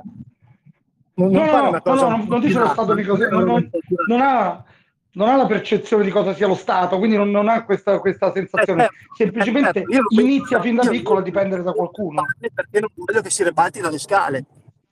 Ecco, questo è un punto essenziale, questo che stai dicendo. Allora, praticamente, questa filosofia del far sì che non ci siano le sbarre alla, alla culla non va fatta da sola, va fatta trasformando l'intero ambiente dove si trova il bambino e trasformandolo in modo da essere sicuro. E questa cosa è molto difficile, non è soltanto mettere, che ne so, i, i tappi nelle prese della corrente. Stiamo tutta la casa, stiamo rendendo tutta la casa una grande culla. Alla fine il discorso è sempre esatto. quello, creare un esatto. ambiente sicuro per il bambino. Esatto, esatto. Difatti, guarda, questo libro che raccontavo, che ho già scritto, così, un capitolo lunghissimo era su come rendere sicura la casa. Tante cose, se qualcuno ci ascolta, queste cose possono addirittura salvare vite. Tante cose che avete nella casa non sono sicure e non ve ne accorgete. Per esempio le tende, le tende hanno sul lato quei pendagli che tirate verso il basso e verso l'alto per tirare sulla tenda. Dovete eliminare quello e se possibile pure tutta la tenda se volete, perché quelli sono molto pericolosi e non lo dice nessuno. Altre cose molto pericolose sono ovviamente le prese, ma guarda che queste cose che diciamo pericolose non sono soltanto per chi fa la cosa di levarli dalla culla, ma pure per quelli che li levano dalla culla perché un attimo vi suona il telefono, che vi chiama qualcuno che vi deve vendere eh, Amazon Investments qualcosa e voi state al telefono con queste persone e il bimbo fa dei danni. Quindi un'altra cosa essenziale da dire a tutti le cassettiere e le librerie vanno fissate. Leggetevi le istruzioni di Ikea, se avete Ikea o quello, che è, vanno fissate. In cima vanno fissate. Guardate la vostra casa, non sono fissate, sono sicuro, sono sicuro. Quindi prendete tutte le librerie e fissatele al muro in alto, perché il bimbo fa due passi sui primi due gradini diciamo della cassettiera e la cassettiera gli viene addosso. Purtroppo sto parlando di eh, fatti, cioè ci sono stati eh, morti e mm, numeri non indifferenti quindi superiori per esempio a quelli dimenticati nel eh, seggiolino per cui lo Stato ci costringe a utilizzare seggiolini elettronici, lasciamo perdere. So, numeri molto superiori sono le cassettiere che si ribaltano, quindi attenzione alle cassettiere che si ribaltano. Se quindi, avete un gate... Possiamo dire che mamma canguro che tiene il piccolo nel marsupio per tenerlo al sicuro è schiava dello Stato. No, non lo so, ma che, che, che frase senza senso? Io sto dicendo Vabbè, che la culla eh, diventa tutta la casa. La domanda, quindi... la domanda è stata interessante, ora non scadiamo in queste provocazioni. Sì, ma poi eh, non la capisco perché io sto trasformando l'intera casa in un luogo sicuro, quindi è, è un mega marsupio, sì, non, non, quindi... uh, non ha alcun senso, non ha alcun senso, va bene. Boh, non lo so, eh, perdo. Va bene così. E magari facciamo gli ultimi minuti e poi, poi, possiamo mm, staccarci, visto che comunque vedo che eh, più o meno sta, sta calando la, la, partecipazione, giustamente. Giustamente, perché poi siamo, siamo gente con i bimbi e tanti che ci ascoltano non hanno i bimbi e dice, senti, il cavolo No, una cosa essenziale come quella delle cassettiere è quella dei gate eh, di, di, metallo che avete fuori dalle case che si aprono e si chiudono ele- elettronicamente col telecomando. Quelli sono molto pericolosi. Quindi leggetevi le notizie di cronaca, tra le cose più pericolose ci sono le cassettiere e i gate. I gate delle case, i gate li chiamano i cancelli, sono una delle cose più pericolose che ci sono nelle, nelle case moderne. Ho fatto il mio, che è una cosa che non ha niente a che fare con, con le idee libertarie, ma è utile, spero. Assolutamente, assolutamente. Ok, allora facciamo quest'ultimo punto, lo chiudiamo, lo chiudiamo, lo chiudiamo in bellezza cosa dovrebbe utilizzare un libertario per pagare e da tenere in riserva. Vabbè, allora, eh, come, come quindi c'è un'altra puntata alla Lidl. Un'altra puntata di due ore non c'è nessun problema. Nessun ah, problema. allora Bitcoin, Bitcoin ha un grosso vantaggio.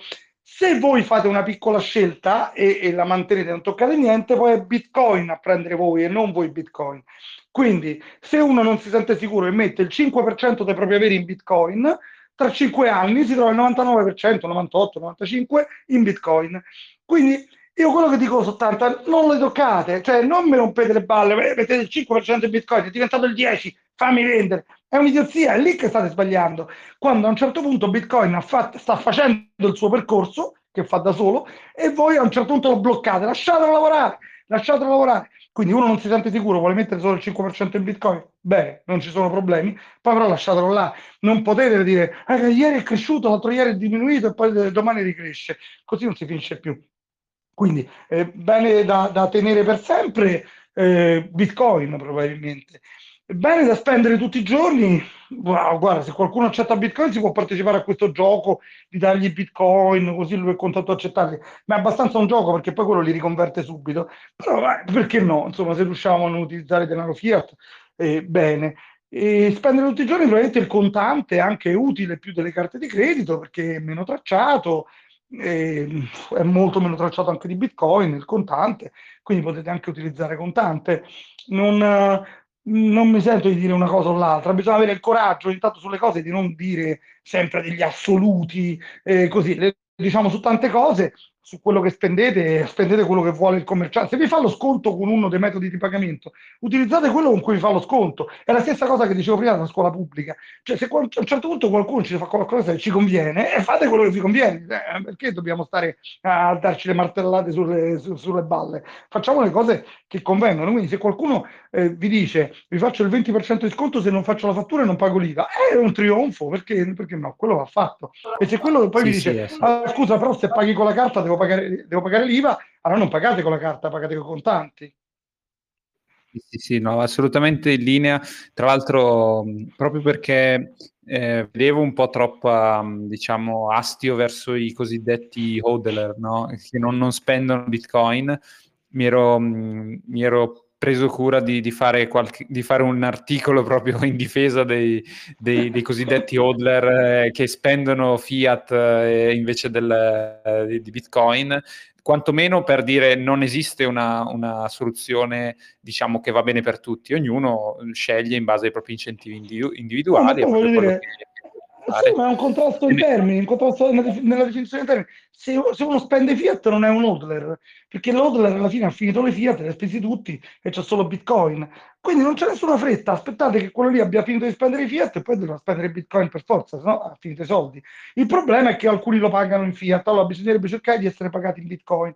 Oppure si utilizza Bitwage, di cui eh, faccio pubblicità, vabbè, Bitwage, eh, eh, diciamo, sono intimo, sono, eh, beh, lo, lo, racconto tutti, eh, autopubblicità, sono il CEO di Bitwage Europa e, e nel consiglio di amministrazione di, Bit, di Bitwage Global e quindi parlo di una cosa in cui sono cointeressato. Comunque, se volete ricevere lo stipendio in Bitcoin, Bitwage eh, si usa, eh, fa, fa, proprio questo servizio, quindi voi andate lì, eh, dite a Bitwage eh, che volete farlo, vi danno un IBAN vostro e voi date al datore di lavoro questo IBAN e ricevete Bitcoin, cioè Bitwage riceve Fiat e vi manda Bitcoin. Quindi se uno vuole può utilizzare questo, ma guarda che fa, usare questo e poi spendersi i Bitcoin il giorno dopo, sì è un gioco, facciamolo, va nella direzione giusta, ma guardate che intanto Bitcoin va nella direzione giusta, che facciate questi giochi o no. Quindi non è di nessun interesse che cosa uno poi usa per spendere tutti i giorni. L'importante è che nell'avere, diciamo, abbia più bitcoin, ma se non ce l'ha è, è scemo lui, peggio per lui. Cioè io non è che devo stare a convincere, noi siamo, siamo come gli indiani che usavano ancora le collanine dopo che era arrivato Colombo. Ho capito, per 10-20 anni poi continuano a usare le collanine, dopo un po' non valgono più niente perché arriva quello e te ne porta quante ne vuole di collanine, le stampa.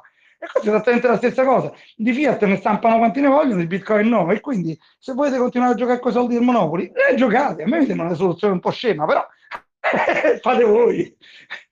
Esatto, esatto. Eh, anch'io penso che al momento la, la, battaglia si giochi più sulla riserva più che sull'utilizzo come mezzo di pagamento e lo dicevo appunto anche nell'articolo e in un podcast su Bitcoin di recente. Vabbè, comunque.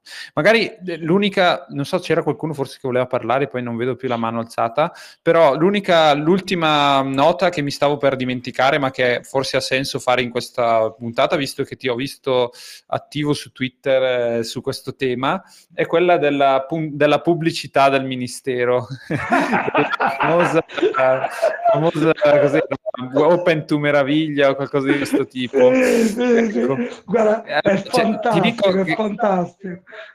C'è stato qualcuno che addirittura ehm, aveva l'ardore di, di, pole- di, fare polemica sul fatto che eh, non si è specificato che i 9 milioni non erano tutti per, eh, la, diciamo, per la realizzazione delle immagini, ma che erano solo 500 mila euro. Eh, diciamo che l'ordine di grandezza siamo comunque abbastanza lontani da quello che volevi dimostrare e hanno dimostrato anche altre persone nel tweet. Sì, sì, ma questi col ditino alzato, ma che ne sai tu di campagne pubblicitarie? Dimmi che sei virologo tu! questi sono terribili, i quali prendo, ah tu non sei virologo, quindi non puoi dire che devi andare in giro col QR code sul braccio e magari ti viene in mente qualche cosa del passato, eh, senza essere virologo. Comunque è la stessa cosa, la stessa cosa. Ah, io mi occupo di comunicazione. Che cazzo è? Scusate, ma che mi occupo di comunicazione? Ma che fai nella vita? Che produci se ti occupi di comunicazione? Tutti comunichiamo, io sto comunicando, quindi io mi occupo di comunicazione quanto quello si occupa di comunicazione. Quello si occupa forse anche di rubare un po' dei soldi, quindi eh, ne sa molto di più di furti. Allora, questo, questa campagna è un misto di due cose, cialtroneria e furto. Quindi uno deve decidere se è un cialtrone o un ladro, perché hanno fatto la campagna a 9 milioni, ma no, non sono 9 milioni, sono 900 mila, ma sono 500 mila, so, alcuni hanno detto pure che 9 milioni la prima rata, sono molto più di 9 milioni. Non lo voglio sapere quant'è. Uno deve decidere se è ladro o se è un cialtrone, non è una bella scelta, non è bella, perché hanno fatto il video preso da, da, da un sito che ti dà questi video per 200 mila, non lo so, per qualcosa, hanno preso il video nella cantina slovena con la bottiglia di vino sloveno. Open tu meraviglia, eh, certo, Open tu meraviglia slovena. Una cosa ridicola, ridicola. E ci sono quelli che ancora difendono. Ci sono questi pazzi, no? Gli spiegazionisti. Noi in Italia abbiamo gli spiegazionisti. Gli spiegazionisti sono delle persone che ti dicono, eh no, tu devi capire che ci sono le ragioni per cui delle cose sono talmente ridicole che non serve lo spiegazionista che prende e mi spiega a che titolo sono stati dati 9 milioni perché dicono che sono un furto. A parte che sono un furto già prima perché sono stati presi dalle tasse italiane con la forza e se questi 9 milioni ognuno ce l'aveva in tasca ci faceva molto meglio che questa schifezza di campagna. Ma bisognerebbe avere il coraggio di mettersi e boicottare tutti, tutte le società che prendono e fanno la cosa da questo Armando Testa, come si, come si chiama, da questi qui. Devono prendere tutti quelli, vorrei l'elenco delle società, che ne so, Buitoni. Buitoni fa la campagna con questa qui, bene, nessuno compra più Buitoni. Poi un altro fa la campagna, finché questi non chiudono, devono chiudere, devono chiudere, sono dei ladri come minimo, se non anche, anzi no, sicuramente anche dei cialtroni. Sono dei ladri e dei cialtroni, quindi devono chiudere, bisognerebbe boicottare tutte le aziende che si rivolgono a questa agenzia finché non ci ridanno i soldi. E ci ridanno, non so soldi miei perché io le tasse in Italia per fortuna non le pago. Non vi ridanno i soldi, dovete chiedere indietro questi 9 milioni, ve li devono restituire perché sono stati colti con le mani nella marmellata, come si dice, con le, con le, con le mani nel sacco. Sono stati beccati in questo momento, ne parla tutto internet. Quindi dovrebbero restituire i soldi quella campagna fa schifo, ma non fa schifo perché non mi piace la dei Botticelli, la mizia di quadro, fa schifo perché è stata presa per 20 dollari e venduta a 9 milioni di dollari. È una cosa indecente, veramente indecente. L'ha dimostrato pure quello che con la realtà, con, la, sì, con l'intelligenza artificiale ha fatto una campagna molto migliore. Quindi, che siano eh, soltanto cialtroni o anche cialtroni e ladri, è una piccola cosa di cui non mi interesso. In realtà dovrebbero restituire i soldi. Ecco, questo bisognerebbe fare una grande campagna in cui boicottiamo tutti i prodotti di questa agenzia finché nessuno si rivolge più a questa agenzia, finché non restituiscono il maltolto, perché sono soldi degli italiani. Ora, purtroppo, eh, parlare al vento, perché tutte le tasse sono maltolto, quindi dovrebbero restituire questi e pure tutti gli altri è inutile parlarne. ne parlo, parlo, ma pare sto qua. Sì, sì, diciamo che le, le, la cosa sensazionalistica era anche per far capire, diciamo, come male vengono spesi, anche se comunque il problema sta alla base, ovviamente, del, del, dell'immoralità dell'azione. Diamo un attimo la parola a Luigi, è la persona con cui facevamo il dibattito l'altra volta e ho visto che si divertiva nei commenti. Eh, se, vuoi, se vuoi dire ah, qualcosa... Sai, i commenti non l'ho proprio visti. I commenti... Sì, no, vabbè. Eh, ora, ce l'ho qui davanti, ora ne ho Ci do, ci do un'occhiata ogni tanto, però guardavo le domande, qualcuna l'ho riportata, altre eh, magari me le sono perse, comunque vediamo. Vai Luigi. Qual è il portafoglio di Luca che non l'ho capito io? Grandissimo. Ma allora aspetta, Luigi, Luigi Salodini, qui è scritto spiegate a Venturini che economia non spiegano che basta stampare soldi per fare soldi. e noi invece spiegano proprio questo, cioè non è che proprio lo spiegano, ma la MMT è una cosa che viene fuori dagli economisti, non dagli ingegneri. Ma l'MMT è una Quindi, puttanata per Gonzacci. Eh sì, ma sono d'accordo, è una puttanata. Eh, ma non lo so. Ah, allora, questa è una bellissima notizia che ci dai. Ah, ma il mio portafoglio è, non è affatto segreto, 100% Bitcoin. Tutto Bitcoin hai tu? Sì, sì, ma io dal 2012 ho 100% Bitcoin. E cosa ne pensi? Pensavo fosse una domanda, per questo ridevo, perché in realtà lo, lo sanno anche i sassi, scusa, lo, lo, dico sempre, e quindi sì, sì, 100% eh, che vuol dire? Se qualcuno mi trova con co 100 euro in tasca perché ho, che, che, ne so, con 10 euro per pagare la mancia al cameriere, no, quelli ce l'ho, non sono uno di questi talebani che fanno giochi strani, no, nel portafoglio ho qualche, qualche foglio così. Qualcuno a un certo punto mi ha detto, guarda, però per sicurezza serve un pochino di denaro. Allora, ci siamo confrontati con degli amici, abbiamo parlato di un paio di mesi della propria tenore di vita. Quindi tu ti calcoli il tenore di vita, dici devo pagare l'affitto, eh, la macchina, non so che cosa, la benzina, fai due conti, spendi, non so, 2000 dollari, 2000 euro al mese e ti tieni 4000 in fiat perché qualcosa può succedere, insomma, due mesi uno se li tiene e magari non riesce ad accedere a un exchange, a qualcuno che ti dà del fiat. E, fatto salvo questi due mesi, il resto 100% bitcoin. Sì. Era, era, tutto qui la domanda, Luigi? No, eh, nel senso, mi sembra una roba, cioè nel senso, ma se tu hai per esempio, tanto per se c'è tempo, eh, volevo capire meglio, se hai tipo tu un giorno, perché il bitcoin è volatile come strumento, hai tipo un down, downside del 20%, e ti dura quel downside lì per un mese, tu hai una capacità d'acquisto in un mese del 20% in meno. Cioè tu come Sì. fronteggi queste robe? Hai delle coperture, dei derivati di copertura? No, 100% Bitcoin, così. Praticamente Sì. ti esponi alla volatilità del mercato totale.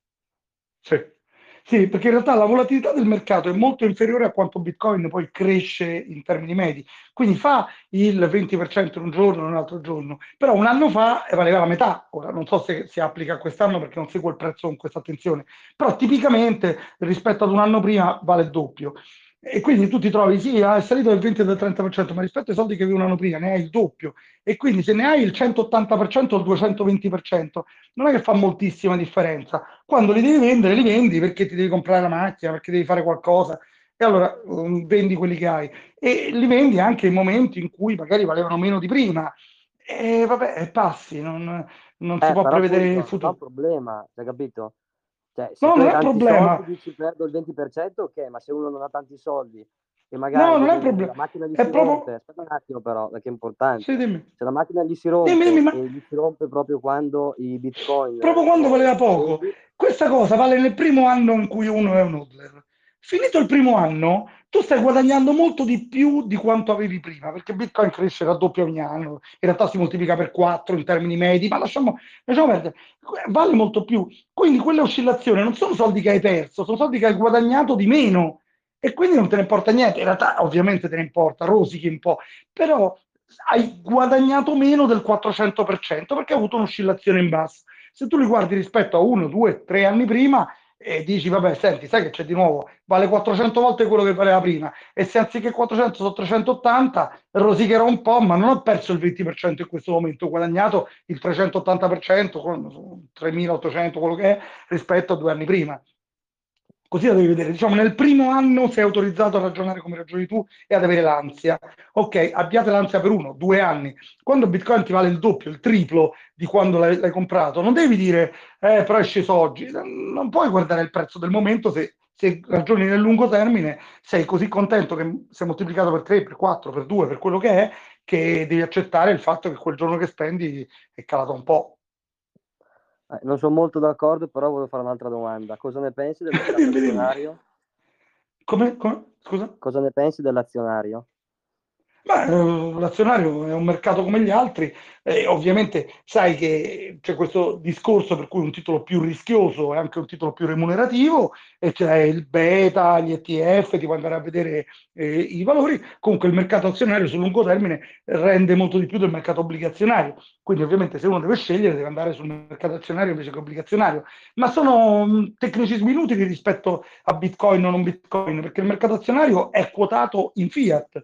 Quindi eh, siamo come gli indiani dopo che è arrivato Colombo che eh, continuano a, inse- a- insistere a dire sì, ti do una collanina, dammi due collanine, tre collanine. Colombo ne stampa quante ne vuole di collanine, quindi prima o dopo le cose quotate in fiat varranno sempre meno delle cose quotate in bitcoin, perché bitcoin non ne stampano quanti ne vogliono, stampano fiat quanti ne vogliono. Quindi sì, hai la sensazione che il mercato azionario cresca, ma se tu lo vai a decurtare dell'inflazione, probabilmente non cresce così tanto, insomma se ne può parlare. In questo periodo storico, diciamo, non so fino a quando durerà, ma noi siamo tutti early adopter di Bitcoin. In questo periodo storico, uno che investe nell'azionario che è quotato in fiat è un pazzo perché c'è la possibilità di avere Bitcoin dall'altro lato che è quotato in Bitcoin e che quindi rende molto di più dell'azionario quotato in fiat. Per carità, l'azionario di suo rende, ma ehm, eh, sull'altro piatto della bilancia c'è una cosa che non viene stampata di continuo come gli euro e i dollari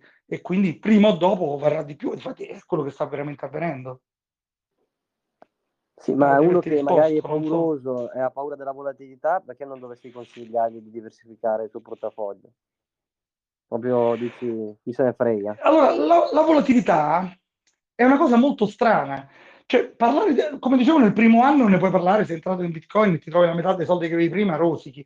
Ma dopo non ne dovresti parlare. Devi sempre ricordarti che stai giocando con delle persone che dall'altro lato hanno dei soldi del Monopoli e la- il guardare i tuoi soldi in relazione ai soldi del Monopoli può salire o scendere ma chiamarla volatilità è già un errore, capito? È come appunto questi con le collanine di Colombo, Colombo ne stampava altre in Spagna, tornava la volta dopo pieno di collanine e quelli erano tutti contenti che si scambiavano le collanine, ma non ha nessun senso perché quello ne stampava quante ne voleva. E, e nel mondo è pieno di questi esempi, tanti dicono che l'impero romano è crollato perché quelli hanno iniziato a limare le, le, monete, a levargli il metallo, e quindi c'era meno metallo per ogni moneta, l'inflazione, quello che è. E, insomma, in qualche modo, quando tu ti occupi di una cosa, di un evento storico così enorme come l'arrivo di Bitcoin, parlare di volatilità è una cosa del piccolo, è una cosa minuta. Quindi eh, non posso dirlo ad una persona che ieri ha perso il 20% dei suoi veti, ovviamente, quello eh, sta male in quel momento, però deve cercare di farsene una ragione di capire che se tieni il 100% in Bitcoin, tra un po' ti troverai, sali sul treno e quando sali sul treno ti troverai molto più eh, benestante di tutte le persone che intorno che non salgono su quello stesso treno. È un dato di fatto perché quello non lo stampano, gli altri li stampano. Quindi uno continua a utilizzare della roba che viene stampata a piacimento dai governi, hanno stampato due terzi di tutti i dollari mai stampati nella storia durante la pandemia. Vuol dire che due terzi dei soldi che ti trovi sono stati stampati negli ultimi due anni, eh, tre anni. È assurda questa cosa. Quindi volatilità è un termine un po' strano che fa tanto di moda tra i no coiner, tra quelli che mi devono dire che Bitcoin non funziona. Io ne prendo atto, è vero che esiste la volatilità, ma non so la che volatilità è un concetto statistico, eh, per carità, poi non so tra chi va di moda, sì, sì. comunque...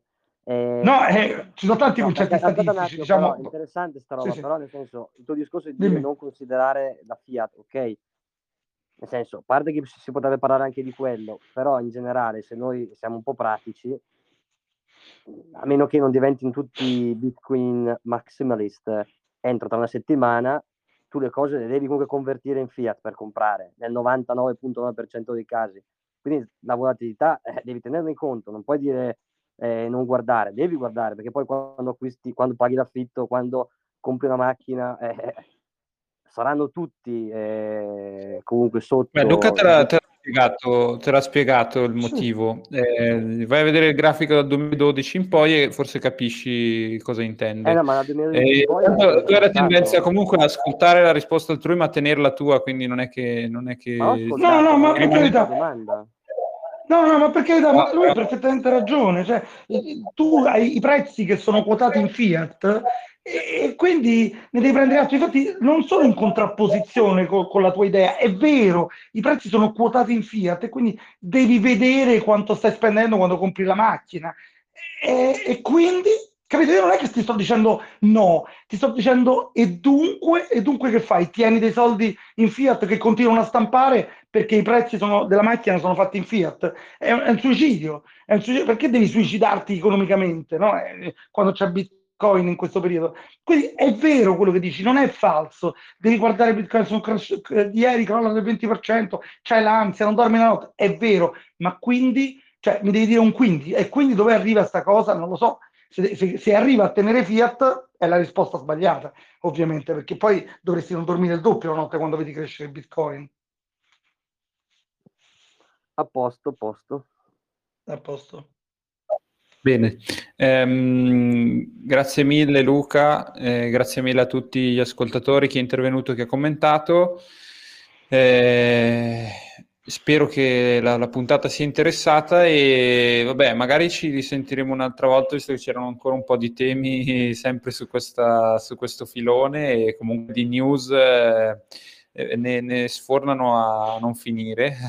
Eh, da- sì, si potrebbe parlare tutti i giorni. Io leggo il giornale e tutte le volte ho un'idea diversa da tanti che conosco, perché alla fine se leggi con le lenti libertarie il giornale, leggi delle notizie completamente diverse da quelle che leggono altri con lenti socialiste. Quindi eh, c'è da parlarne tutti i giorni, veramente. Perfetto, perfetto. Dai, allora ti aspettiamo alla prossima.